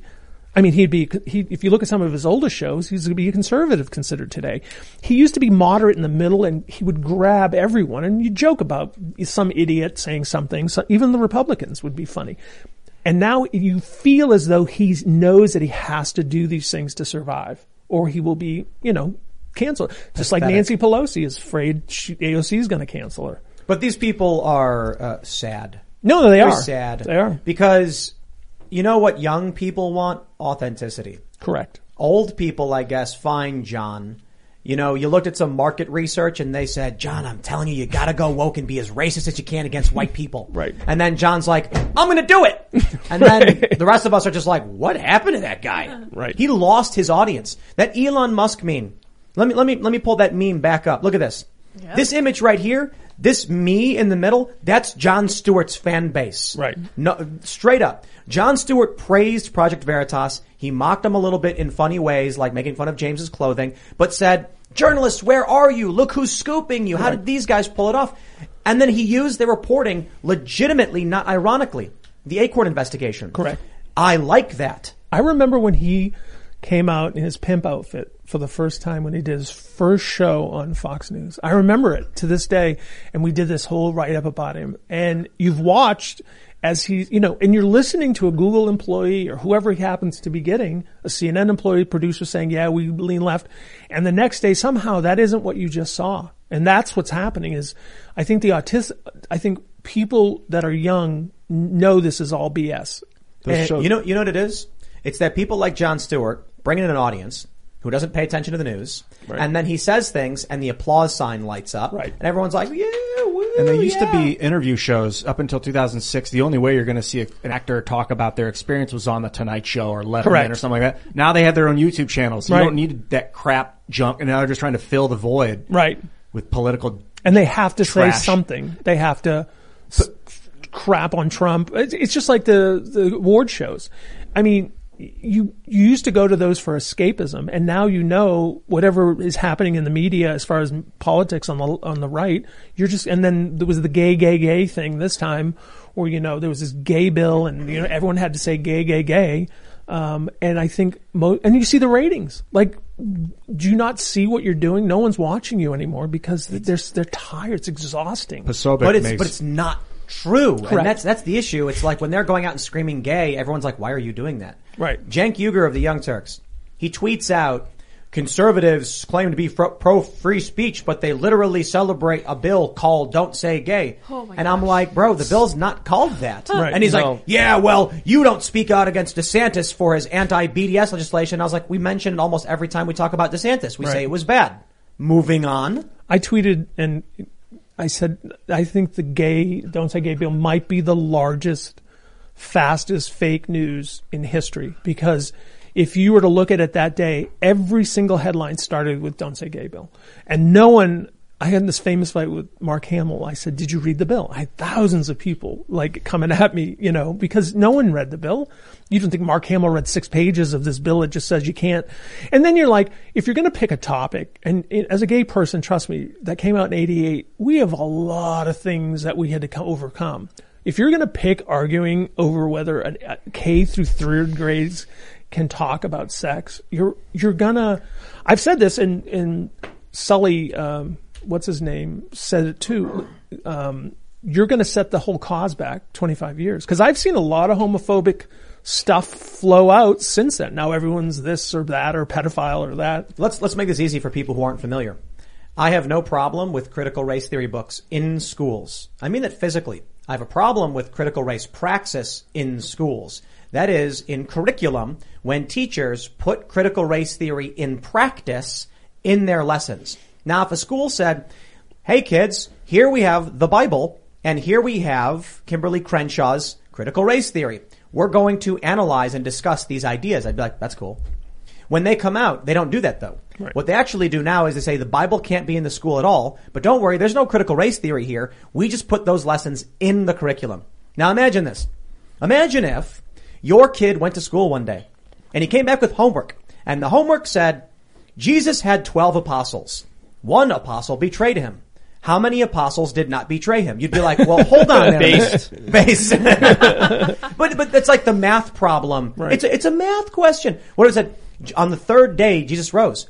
24 hours are in one day. How Right. many hours did it take? That would be praxis. Taking the teachings of religion, but putting it in math lessons. Right. Now, religious schools actually do this. Hmm. And that's fine if you go to a religious school. In a public school, I don't think you should have critical praxis or religious praxis, but if the teachers want to discuss any ideology, I'm fine with it. I think the one good thing that came out of the pandemic is that parents figured out what their kids were learning in school. Like you were just off the kid goes, and I mean these days hoping he didn't get shot, but you just off they went, and then now you get to look over their shoulder while they're teaching these things, and I think it was a good. And you saw it in Virginia. You That, saw was, the, that was the meltdown. yeah, you saw that parents, you don't screw with the kids. And I'll tell you, you know, there was a lot of Democrats who voted for him because Democrats love telling you how to run your life until they have to, you know, do it to their kids. And, uh, we got to see the, what happens when you do that because, you know, you can't make everyone out to be Trump.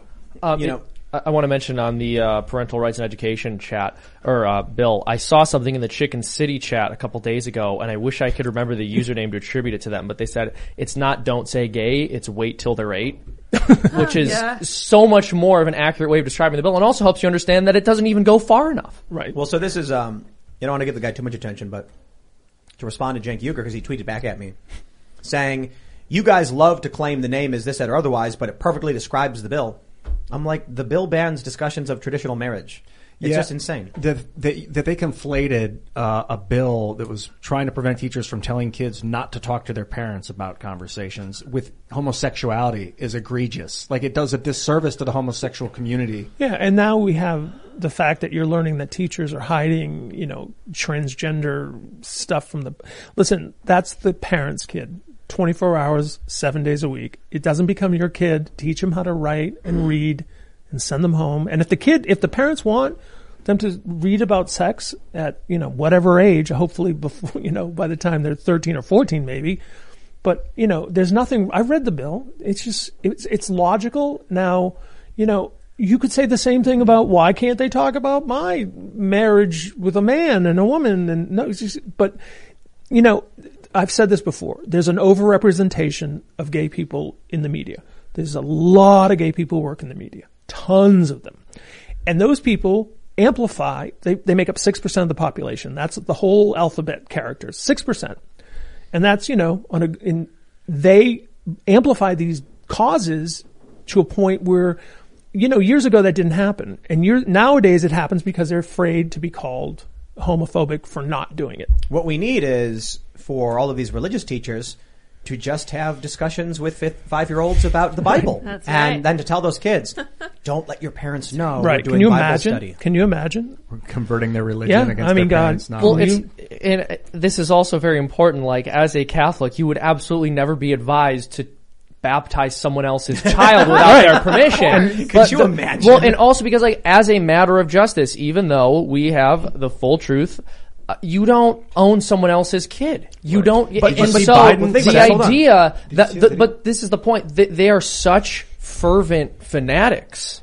They they own your child in their mind. So when you have this this case in Florida where the the student, female student, was getting um, therapies and treatments without the parents knowing, th- some of these are permanent. Oh, yeah. Imagine if a teacher baptized your kid Oh, my God. without you knowing, and that's not that, that's technically permanent, but it's not like Right. altering their body. You know what I mean?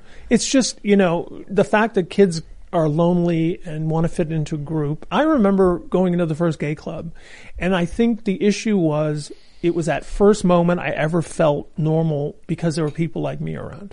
And that was 1988. And I can't even imagine today what it feels like for them that now you have to be part of this group and that if you're not that you know you're shunned or whatever. But you know I, I see a point of it but it's also a very very slippery slope that you're making decisions young. I mean i came out in the aids um, right dead center of it and got out of it without a problem because you know i safe sex and that was it. But if you're young these days, the pressures on you to be something maybe you're not is permanent nowadays because, you know, once those surgeries and all that stuff happen, and then, you know, there's a growing evidence of people who are now saying, I wish I hadn't done this, that they're, Oh yeah, Blair Blair White's interviewed more than one person. I yeah, think. that they're saying that this was a mistake. I did it when I was young. I shouldn't have done it. I was confused. Well, the issue is actually the the algorithmic and media manipulation. Right. So this ties back to all the stuff happening with Elon Musk. When you have no people to explain a negative circumstance, Correct. you only hear a positive circumstance. And so what was happening was there was a subreddit that was about detransitioning. And it was people telling their story saying, you know, I didn't have a good time. Got banned. Right. There was a website. Got pulled. Any instance in which someone said, let me tell you this wasn't that great would get removed for hate speech. Because there was a, These, oh, these, these kids would then only see a positive message. Right. Because there became, I don't know when it happened, because being gay, you don't think about it, but I guess it was probably like 10 years ago where, you know, the, the pride and all this stuff that comes out that you have to celebrate this. You know, that, that being gay requires an extra level of celebration and, and it has to, you have to accept it.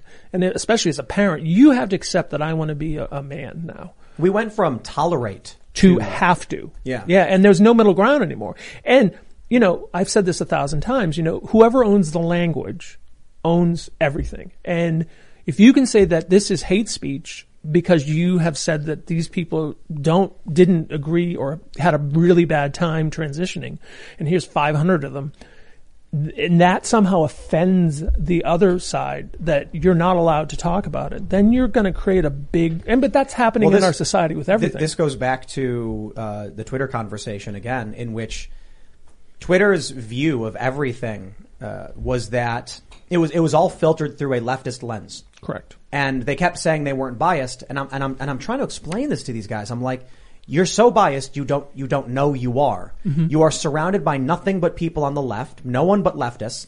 You've never talked to a conservative, so you assume when you hear an, an opinion from a conservative, it's a fringe opinion that no one cares about. Yes, I get it. Your brother, sister, and your friends agree with all of your opinions. You are not the world. Right. I find that the left tends to be.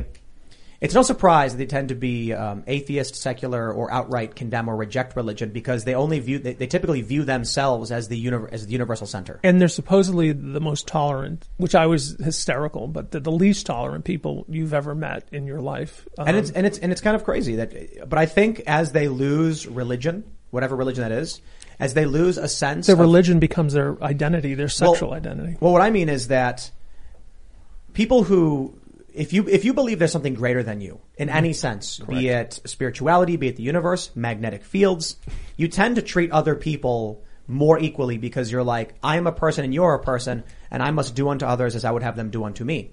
Right. But if you think there's nothing there, well, then you're going to be more ego driven. Right. You're going to be the one standing on the podium saying, I deserve this. Right. No one else. Correct.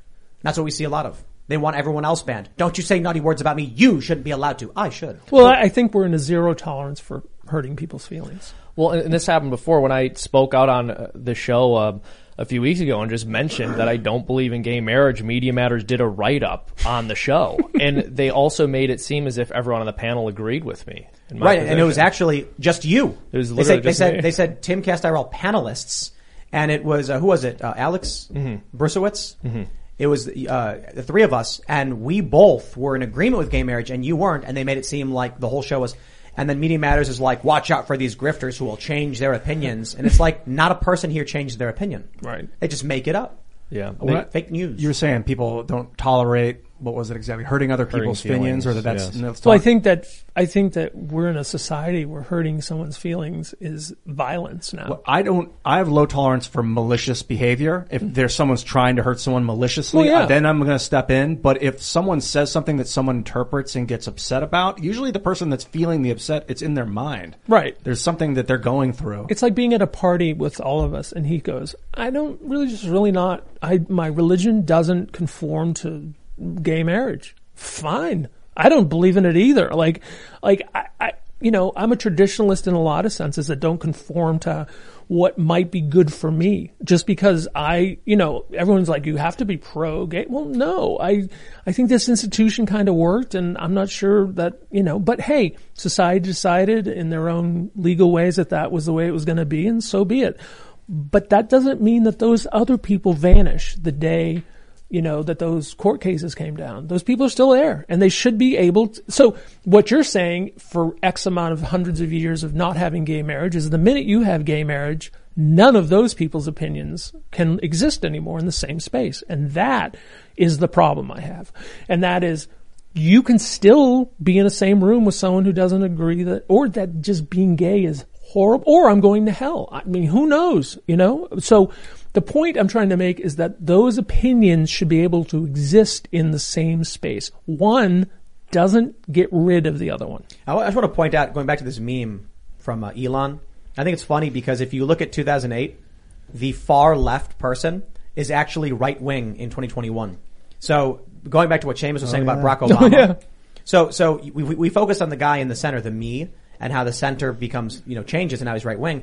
But if the my fellow liberal stayed in this spot on the left and moved down, He would, he would be right, center right in 2021.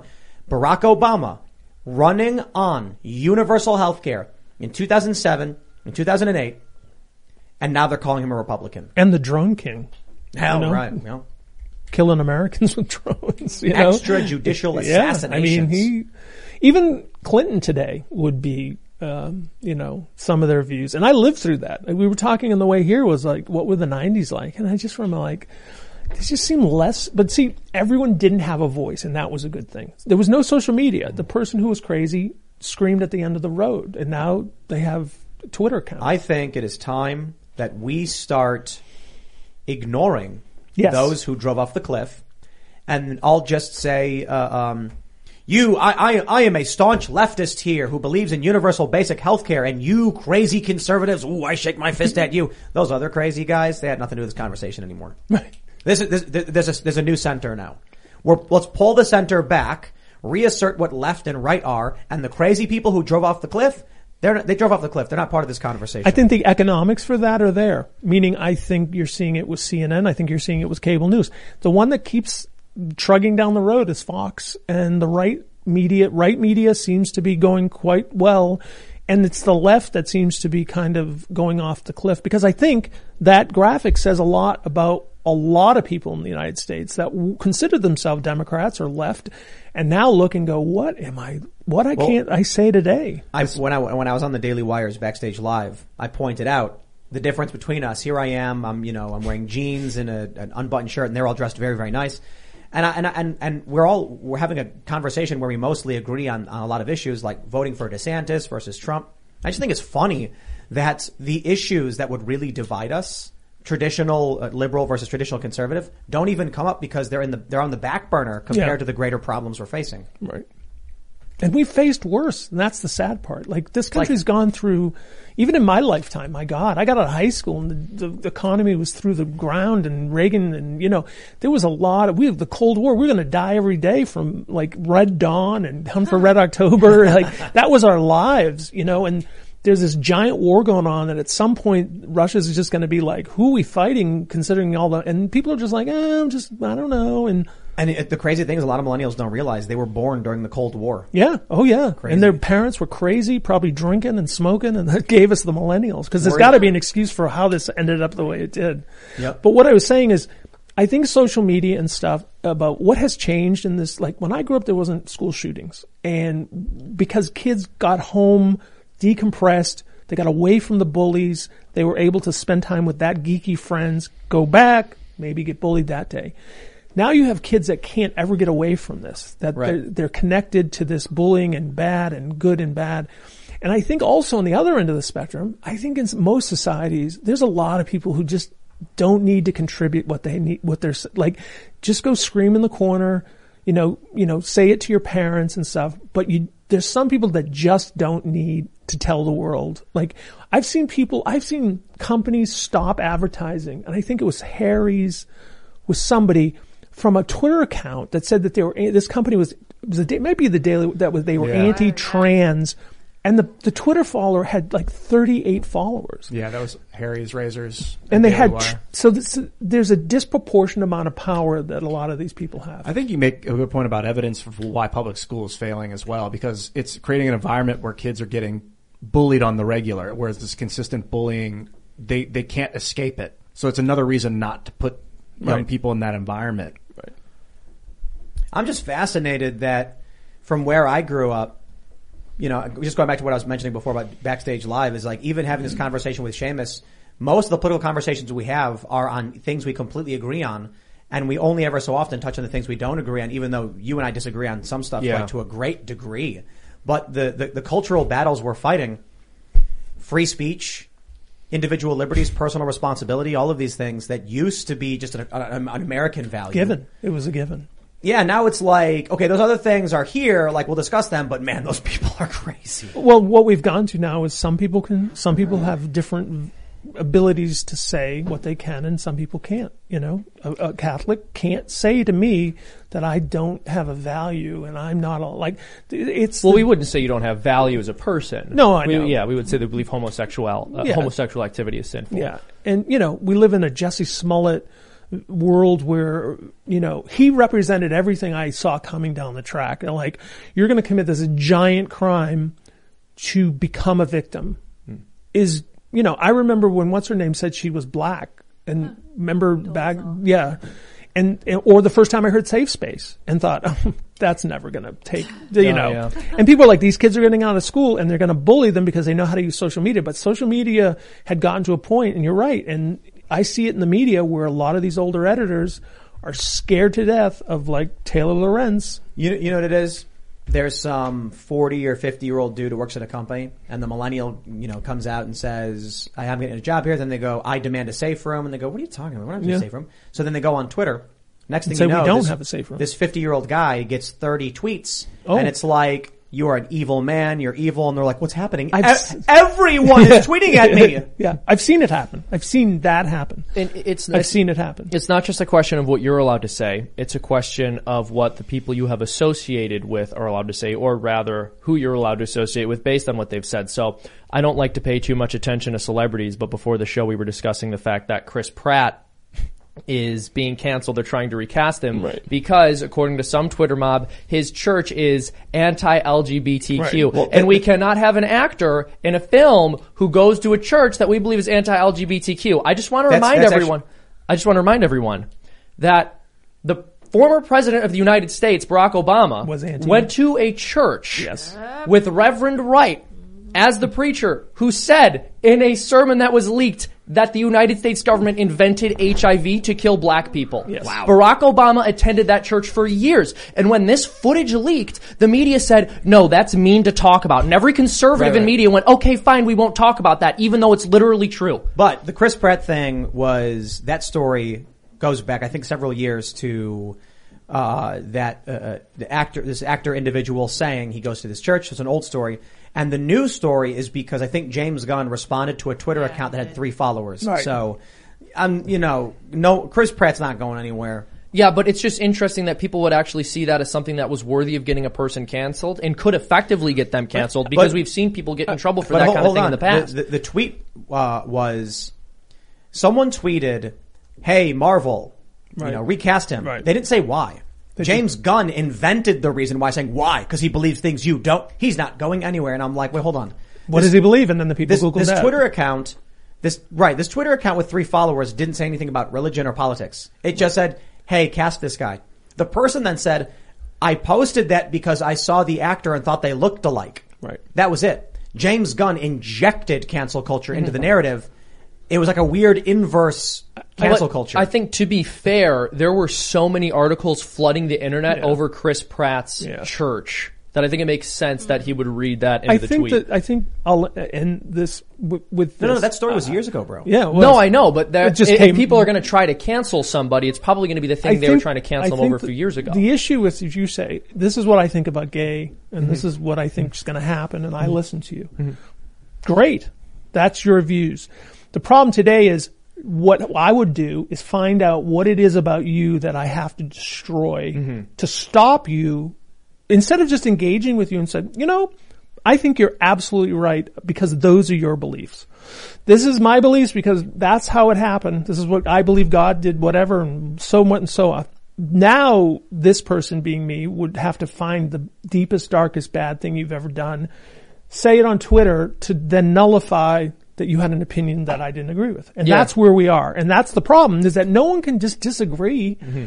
And then Media Matters is out there saying you, the, the, the, the, the, the, you know, because th- this is not how this this is not how civil society should work. We should just be able to say like, yeah, you know, I have plenty. I have family members who didn't think it was great, you know, but I agree that they that's their opinion and they love each other and we love each other and that's the end of it. Well, yeah, I mean, the modern ethos is no one can disagree with me without being a horrifically corrupt person. And also, if someone does disagree with me, we have to ensure that they're never But allowed to speak. it's speak. also it's imbalanced.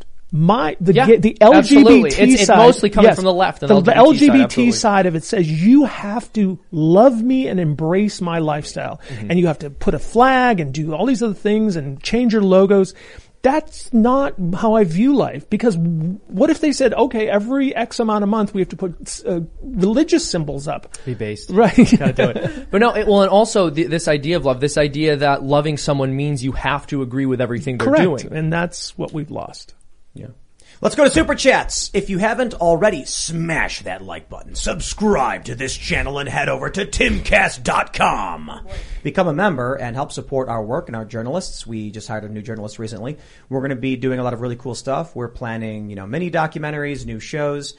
We are planning on uh, uh, beginning marketing, doing other really cool things. As you all know, we got a billboard in Times Square calling out uh, uh, Taylor Lorenz, the Washington Post. I'm very proud of that. Thank you all for your support in making that possible. Let's read what you guys have to say. Adara the Wholesome says, Tim, you're wrong. The only name for a free Damastan coffee shop is Kafifi. There is no exception. Anything else is an Ian level natural one semantic argument. No BS, just Kafifi. Too political. Keep your politics out of my mouth. I have that printed on a coffee cup. That tweet. Richard Winter says the Battle of Helm's Deep has turned. It's time to charge and finish this battle. I just watched that recently. I love that scene. Ride out with me one last time. And then they storm through and they knock all the orcs out of the way and then Gandalf is there and they're like, ah. Great scene. Yeah. That's what happened. It was Elon Musk though. Legendary. And then he blinds the orcs as they stampede. Rising Underdog says still want Tim to have Adam Carolla on as a guest to discuss his book In 50 Years We'll All Be Chicks and the Pacification of America. Uh, I would be honored to have That'd be fun. Adam Carolla on the show. That'd be great. Remember Loveline Yeah, back in the day? I was just thinking Yeah, I about that. remember yeah, I him and listening Dr. that. Drew. Yeah, that's right. That's, kind of That's bizarre that they were so together because old. Dr. Drew is such a, like a kind of mainstream milquetoast figure, whereas Adam Carolla Well, is probably really change. politically incorrect. No, I That's know, exactly but it's to our point. on It's the to our show, Used point. to, uh, used to air on Q101 Carolla. in Chicago. listening to that. Love Yeah, that. wow. And they had a girl with them too, didn't they? Oh, Did they? Dr. Judy. No, I think she had her own show. I love this. Judy. Justin Bowman says, Elon said, quote, look to my coming at the first light on the fifth day. At dawn, look east. That's right. He did. That's what he said. Can someone just make that meme? That'd be good. Yeah. Just put, put his face on it? And then all of the people, the Rohirrim are all the people who are banned, all rushing back in with him. the orcs. Uh, let's see. Sith Hammer says Trump's first post on Truth Social. I'm back, Kafifi. Is he? Is he? I thought that was a me. Is that real? Did I I actually post that? I saw a someone screenshot. I wasn't sure. Uh, the problem with Truth Social is it's only on the iPhone, and so I don't. And it just started working. When I first did it, it didn't have, you couldn't put, you'd, you'd upload your picture, but it didn't show up. well, they got they're on Rumble's new cloud, cloud service. Oh, okay. All right, Raymond G. Stanley Jr. says, Tim, they are scared of free speech in the town square, for they fear that they themselves and their views will disappear into and lost to history. Interesting. You said they four times in That's that right. statement, by the way. They, them. Eva Ranska says, finally subscribed to your website. Thank you for supporting truth in journalism. You bet. Every day we uh, uh, work really hard and I'm in the newsroom and if I see a story, I'll be like, guys, guys, you got to change this. So we do, we do a lot of corrections because we want to make sure we're getting things right. We even do what I would call frame checking where we make sure the framing of the story. There was one story we had where it was like Joe Biden criticized over these things and I said, nope.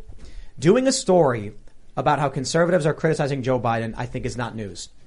Make a story about what Joe Biden did, and then include what the left thinks and what the right thinks. We don't frame our stories like Biden condemned over this. I mean, that's how the media operates. They'll say, well, you know, you know, the left destroyed the right's arguments, or you know, Republicans pounce famously. If it's an opinion piece, I got no issue with it, right? Well, So now there's no more opinion. Now it's all the same. Like there are Right. things Yeah. I even as an editor look on certain sites I used to work at, and there was no way three, four, five years ago that that headline and that stuff would be Oh, yeah. without an opinion. The Huffington Post is, a, Oh, is an well, opinion yeah. website. Yeah. Mm. Daily Beast is an opinion website, and they, they they and Vox, but they masquerade as news. And you read it, and I'm like, those are all opinion statements.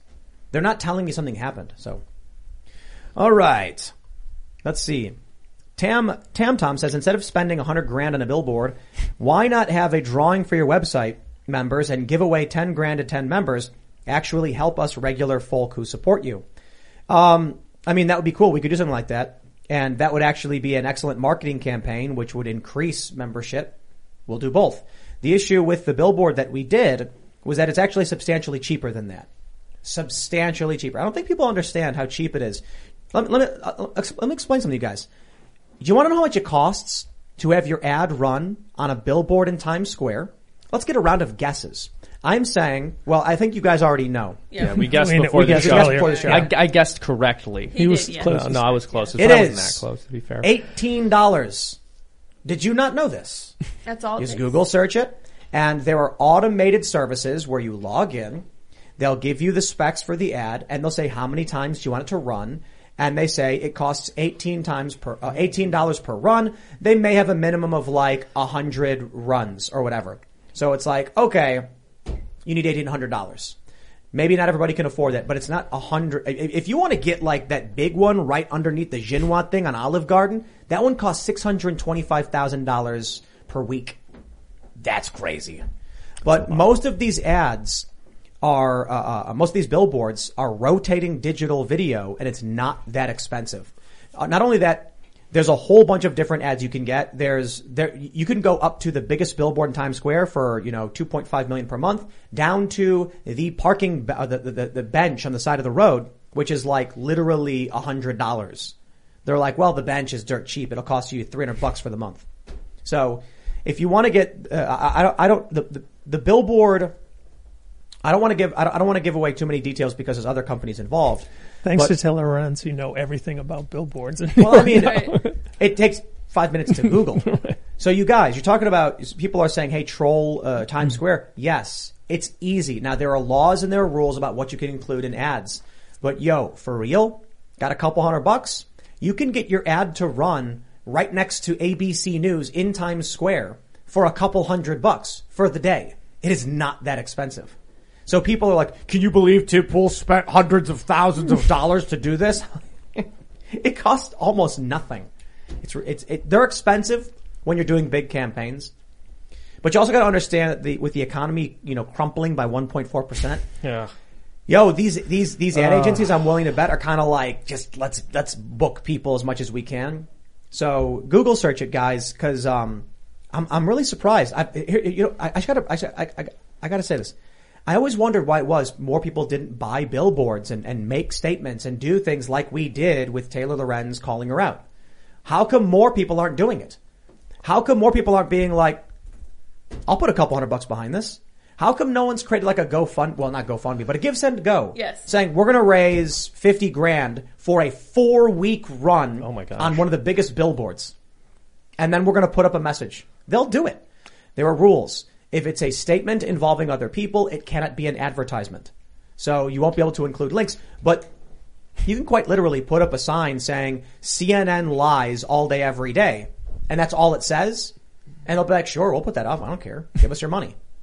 And then if you get a bunch of your friends together and you get a couple grand, you'll have like one of the smaller billboards. Not that expensive. Granted, some of it can be expensive. But the, the billboard that we got was nowhere near that expensive. It depends on, well, to put it, to put it bluntly, it depends on how long the ad runs for. Ours did not run that long. Tim actually sent Ian and I out there with paintbrushes, and we just It was- it was painted, up digital. Painted the billboards. LEDs. It was And we- digital. Painted the Now we gotta go out the paint remover. Vanessa McCullough says, please, please listen to Falling in Reverse Zombified. It's about the culture war. The video is a must watch. I'm also a member. Thank you for your work. You want to take, take, take a note of that? You want to write that down? I'll, I'll watch that I later. love wait, falling tell- in reverse. Yeah. Let's grab some super chats. Never Again says, I wrote the code for 5.1 surround for Solaris. Shared to all, yet Apple never thanked me. All others did. Linux rocks. Mm, yes, Cool. it does. Was that a "Carry On"? Is the "Falling in Reverse" song that you're talking about? Uh, Zombified? Zombify. Zombified. Joe Biden is a kid diddler, says, Oh, day why? one, Musk should move the company to Texas and turn the campus into a homeless shelter. Agreed. I tweeted that and got 50,000 likes. Heck yeah. That he should move, move to, to, I said if he gets it, he should move it to Texas. Absolutely. And it was quite popular. But then you had a lot of people in Texas like, don't bring these people here. Please, yeah. Don't. Fortunately, they work from home, so I don't think they'll have Yeah. to go with them. Michael Lamore says, just started a membership recently. Parts of that discussion with Derek Harvey the other evening were wild to listen to. Yes, and Guys, great. after we wrapped, I think, was it uh, Jack and you or was it, who was No, it it? was me and Seamus. Yeah, it was, Yeah. it was the two of us. We probably spoke with him for another 40 minutes. So good. Yep. Yeah. Yeah, Yeah. about I was- 'cause- policy, 'cause- Middle East policy. Just asking And so I'm, questions. I was like, we should just record that because the stories he was telling about what was going on there was nuts. Yeah. But we have, we we do have time for limits and stuff. Plus, I got to wake up at 7 a.m. But uh, we definitely got to have Derek back so he can just talk about all this stuff. All right, Thomas Sidebottom says it would seem I received my leftist tears tumbler from the Daily Wire at exactly the right time. Oh yeah. Uh-huh. Wonderful. We got a free one of those too. They, they they gave us one of those free tumblers. So cool. I love it. Yeah. Oh. All right. Sean Elmer says, I wish you would invite some First Amendment auditors, such as Long Island Audits, or Watching the Watchmen and his dad. Both are on the front line of that movement. Very reasonable people. Interesting. We'll take a look into it. Hmm. All right. Raymond G. Stanley Jr. says, Lydia, Madame, a super congratulations on your union with Andy. We wish you well. The best button pusher and producer in the game. F Sour Patch Kids. Oh, thank you. Congratulations. Did win. I beat Sour Patch Kid. You guys tied the knot today? We did, yeah. Today was our six month anniversary, so we were like, we should do it today, even though it's a Thursday. Oh, nice work. Oh. Well, congratulations. Thank you, thank you. All right. Voice of Junzi says, "Hello, Timcast. I'm a conservative YouTuber that makes essay and analyses on video games. I believe we need voices in these spaces as the industry is the forefront of art. Love you guys. Help me grow. Voice of Junzi. Very, very cool. I had an idea for a documentary series and it was to make mini documentaries around video game concepts. So uh, we did this with Fallout from Fukushima. Fallout 4 was coming out. We said, let's go investigate Fukush- uh, Fukushima and see what's going on with the radiation stuff. And then I had the idea, they didn't want to do it, I guess. But I was like, when these new video games come out like Call of Duty, let's do a Call of Duty themed investigation into what are these weapons, who actually trains for them, wh- how close to That's reality do these video games get. And, and I actually, I think I'm, I think, um, the, the pitch was like, can we get the companies to actually co-sponsor the, the documentaries because it would be like an ad for them. Oh God, yeah. All right, Tom Torgerson says, Torgerson, I am a trucker from Detroit and listen to your show the day after it's live. I'm addicted. Looking forward to some coffee beanie in the future. Thanks for all you do. Ian, watch Waking Life. Great movie. I've seen it before, and I agree. It was. Uh, I didn't think it was great, but it was really cool. Yeah. All right. Ron Quay says, Tim, you always talk about the right, the right to nuclear arms. Brandon Herrera, the AK guy, was on Rekieta last night, and he is an FFL. He said there is a form for nuclear arms sales which surprised even him. It shouldn't surprise you, good sir. The right to keep and bear arms says arms. I don't see it saying except nuclear arms. no, it says arms. Arms. A conscious perspective says, Hey IRL team, here's a thought. What if Elon knew about the inflated subscriber numbers and put all this into motion to expose Twitter and then be able to renegotiate his original offer? Thoughts? No, I don't think so. I think he played them, cornered them, and knows what he's doing. I think he's going to buy the platform. I do. So what could happen at this point that would prevent him from actually He being gets a to billion dollars. with that? If they bre- if they Mm-hmm. break it off, he gets a billion dollars. So what what could cause them to break it off? If the, if The shareholders. yeah, that's they it. don't know. At this Okay. point, nothing. Okay. Because it's Interesting. the offer's too sweet. Their stock has gone down. This earnings, more problems. The shareholders want. and they'd have to, the company would lose a billion dollars, mm-hmm. and Elon would get a billion dollars. He's so just he's got it. not. They're not gonna. It's done. unless there's some shady business going on, and they Did you see that the FCC people wrote to the FCC about stopping F- it? The FCC, the FTC, and the DOJ. Oh my god! And the FCC was just like, "This is absurd." Yeah, have no they actually said it's absurd. Yep. All right. Raymond G. Stanley Jr. says, I played Will of the People for my bro. He liked. Oh. Very nice. We just, uh, I posted this on Instagram. It's a, it's an isolated vocal track of the new Chicken City theme song. And uh, if you want to hear me sing the second verse about Roberto and Roberto Jr., you can check that out on my Instagram, instagram.com slash timcast. It was fun. And we'll put up, uh, we, we, we've got a bunch of other songs we're working on, so cool stuff. I think Ian's going to track some harmonies for Chicken City. Chicken Probably City theme song. probably next week, unless Carter's ready soon. We'll check in with him tomorrow. Well, I'm watching you, Carter. Carter Banks, ladies and gentlemen. Citizen Seven says, Tim, do you have a YouTube account named Tim P WhatsApp plus one three zero two five four eight six five seven four asterisk question mark question mark question mark? This account has replied to a couple of my comments in here, and I fear it's a phishing attempt. Hmm.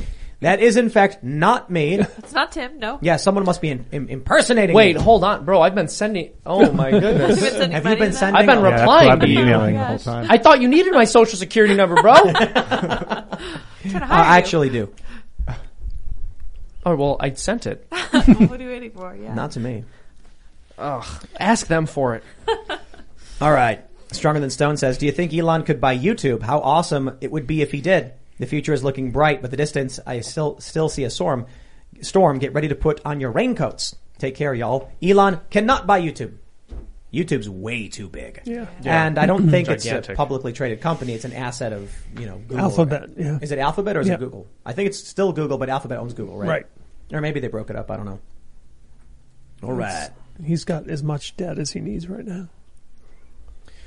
Real Man Pra says, Hey Teamcast, Romanian Mountain Man here. Qu- uh, quote, Victory is written with the blood of the vanquished, and it perfectly represents the new age of culture. P.S. Ian, the love of my eardrums, it, it's go bells, not gerballs. No gerbils. Thank you. Go balls. Go balls. Go Go balls. balls it is. No. Go balls. Brew that do says to help pay for your next billboard. We'll see. I am um, in preliminary discussions with some particular individuals about some very basic billboards that will result in a woke implosion. Let me put it that way. So the idea is just to like, hey, do you want to get a billboard just promoting you? Because we know that when these people see these billboards in Times Square, they're going to be like, no, because it's not that expensive. It is expensive. Don't get me wrong. If you want to get a good spot, like I said, the big one's 625,000 per week. But there are so many in Times Square and you're not buying the whole billboard. You're buying, and some of these things, it is a 15 second digital video in an 18 minute rotation.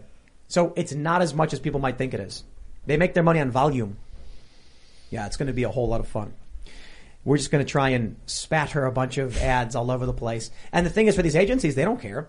It's going to be like so and so's new book coming out. Check it out, timcast.com, and people are going to see this dude's face and they're going to be You're like, going to trend. I've already Yep. said you're going to trend on Twitter. Oh yeah. Well, we'll see how it plays out. We'll see how it plays out. All right. Let's see what we got. Alphonse, Alphonse says, shout out to Lids for calling MO great yesterday. Libertarian culture, Ozarks caves, and toasted ravioli. Ooh, I love that. Yeah. We had constitutional carry before Texas, and our pizza makes Chicago's looks like poo-poo garbage. Excuse me? Y'all should have moved here instead. Best state in the union. That's a great state. What state? Missouri. Missouri. Yeah. Wow. Well, you know, they say, you know they say, Missouri loves company. Uh, well, you know what? You know what they Dad. say. Got to get a slice of that Missouri pizza. That's right. You know, They do it say that. Man, sure it We- does we make Chicago pizza look real yeah, bad. We, we special order Missouri pizza Yeah, because yeah, it's so we famous. actually. Yeah, little known fact. Missouri. Yeah. No, that no. Missouri water. We laugh at you. We, no, I'm kidding. I love Missouri, but Now- the pizza thing. Come on, get out of here. East St. Louis pizza. Because it's still Illinois and Illinois has Chicago? Mm. No, it doesn't count. Sorry. All right. Eight, uh, Adam Brinneman says Jimmy Kimmel stopped doing celebrities read mean tweets after Obama read Trump's tweet, then said Trump would never be president. Oh, yeah. right. That was a great Oof, moment. Yikes. Oh, brutal, That man. was great. That was so good. Mike S says Disney doesn't say gay in China.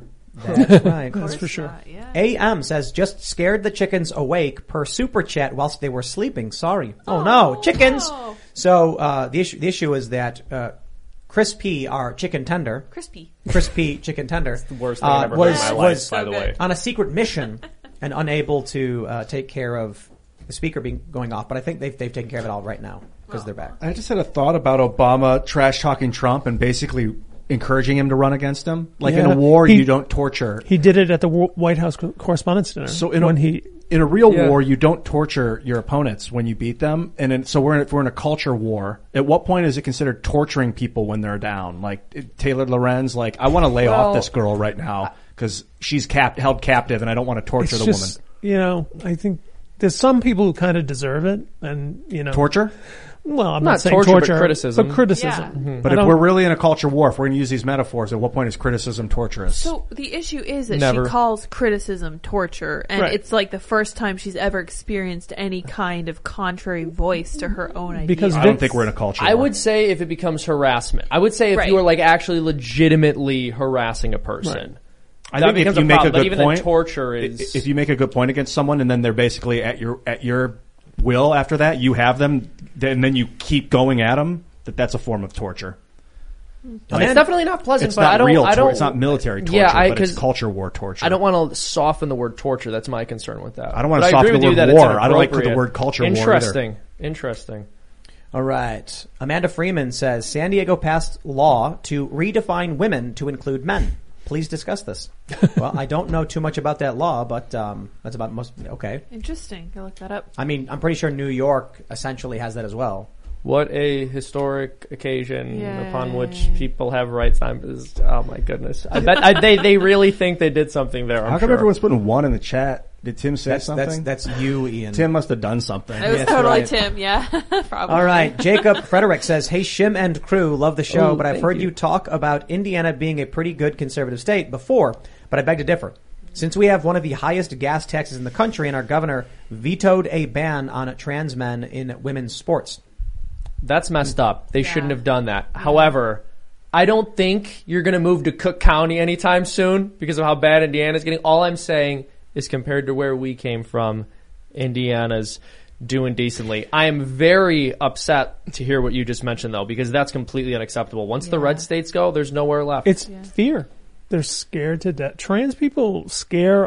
They scare me, and I'm a gay man. Like they're terrifying. There, you get the mad boy. Oof. See, that's that. I, I take a, a, a issue with it though, to be be honest, because it's it's it's the ideology, it's the cult, it's not Yeah, I mean, p there are plenty of people who have uh, you know like a- a- issues. A, woke, progressive, liberal woman at a school teaching these kids things which is is is the issue, right? Right. Oh my God. Yeah. And and I always say this because you know there there are trans people who clearly agree with us on ideological. but grounds. also there's there's this erasure of women where you know there's what was it the thing came out the other day that it's a uterus department of education came out with a video that said that it's a person with a uterus not So- a- Of course, yeah.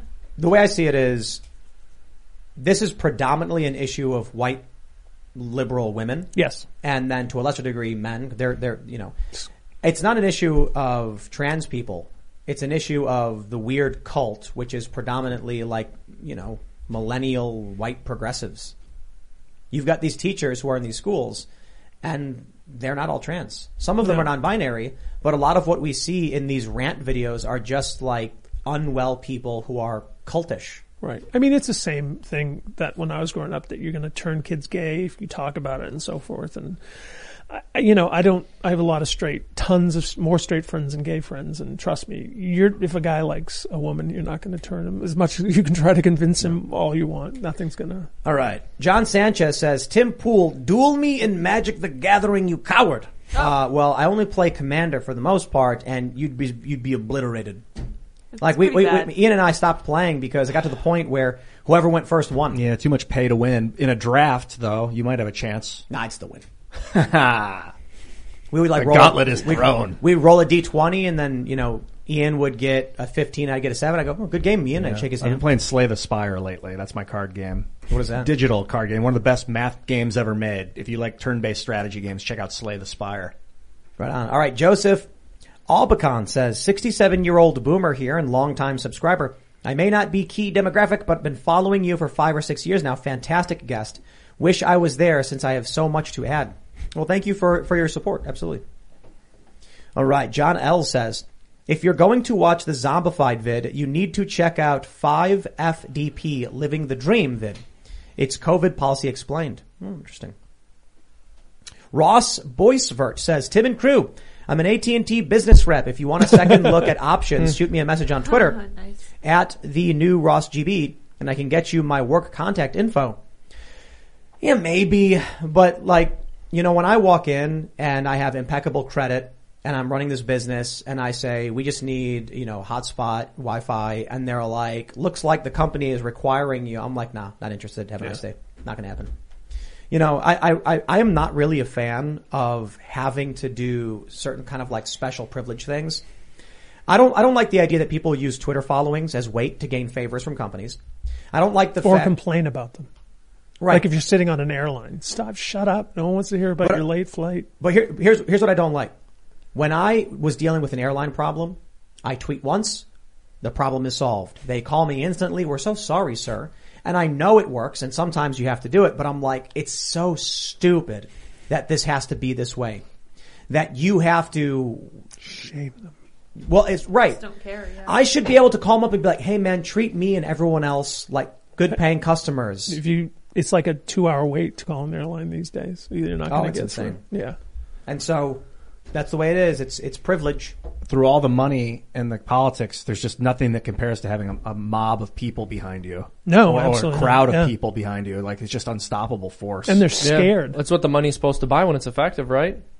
Daniel Smith says, Tim, fact check your 16 food processing plant fire story. Great U- YouTuber 2A advocate Johnny B mentioned the Timcast article in his deep dive video.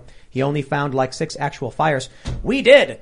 I was mildly perturbed at the uh, um, the quality of that article. It was not good, and um, I even said the story should have been framed as Tucker Carlson was talking about it. People on Twitter were talking about it. But you need to understand fires might just happen all the time and we may just have noticed them. However, it is true because we did the fact checking. There actually were substantially more fires this year in the first quarter than I think all of last year. Yeah. So something did happen.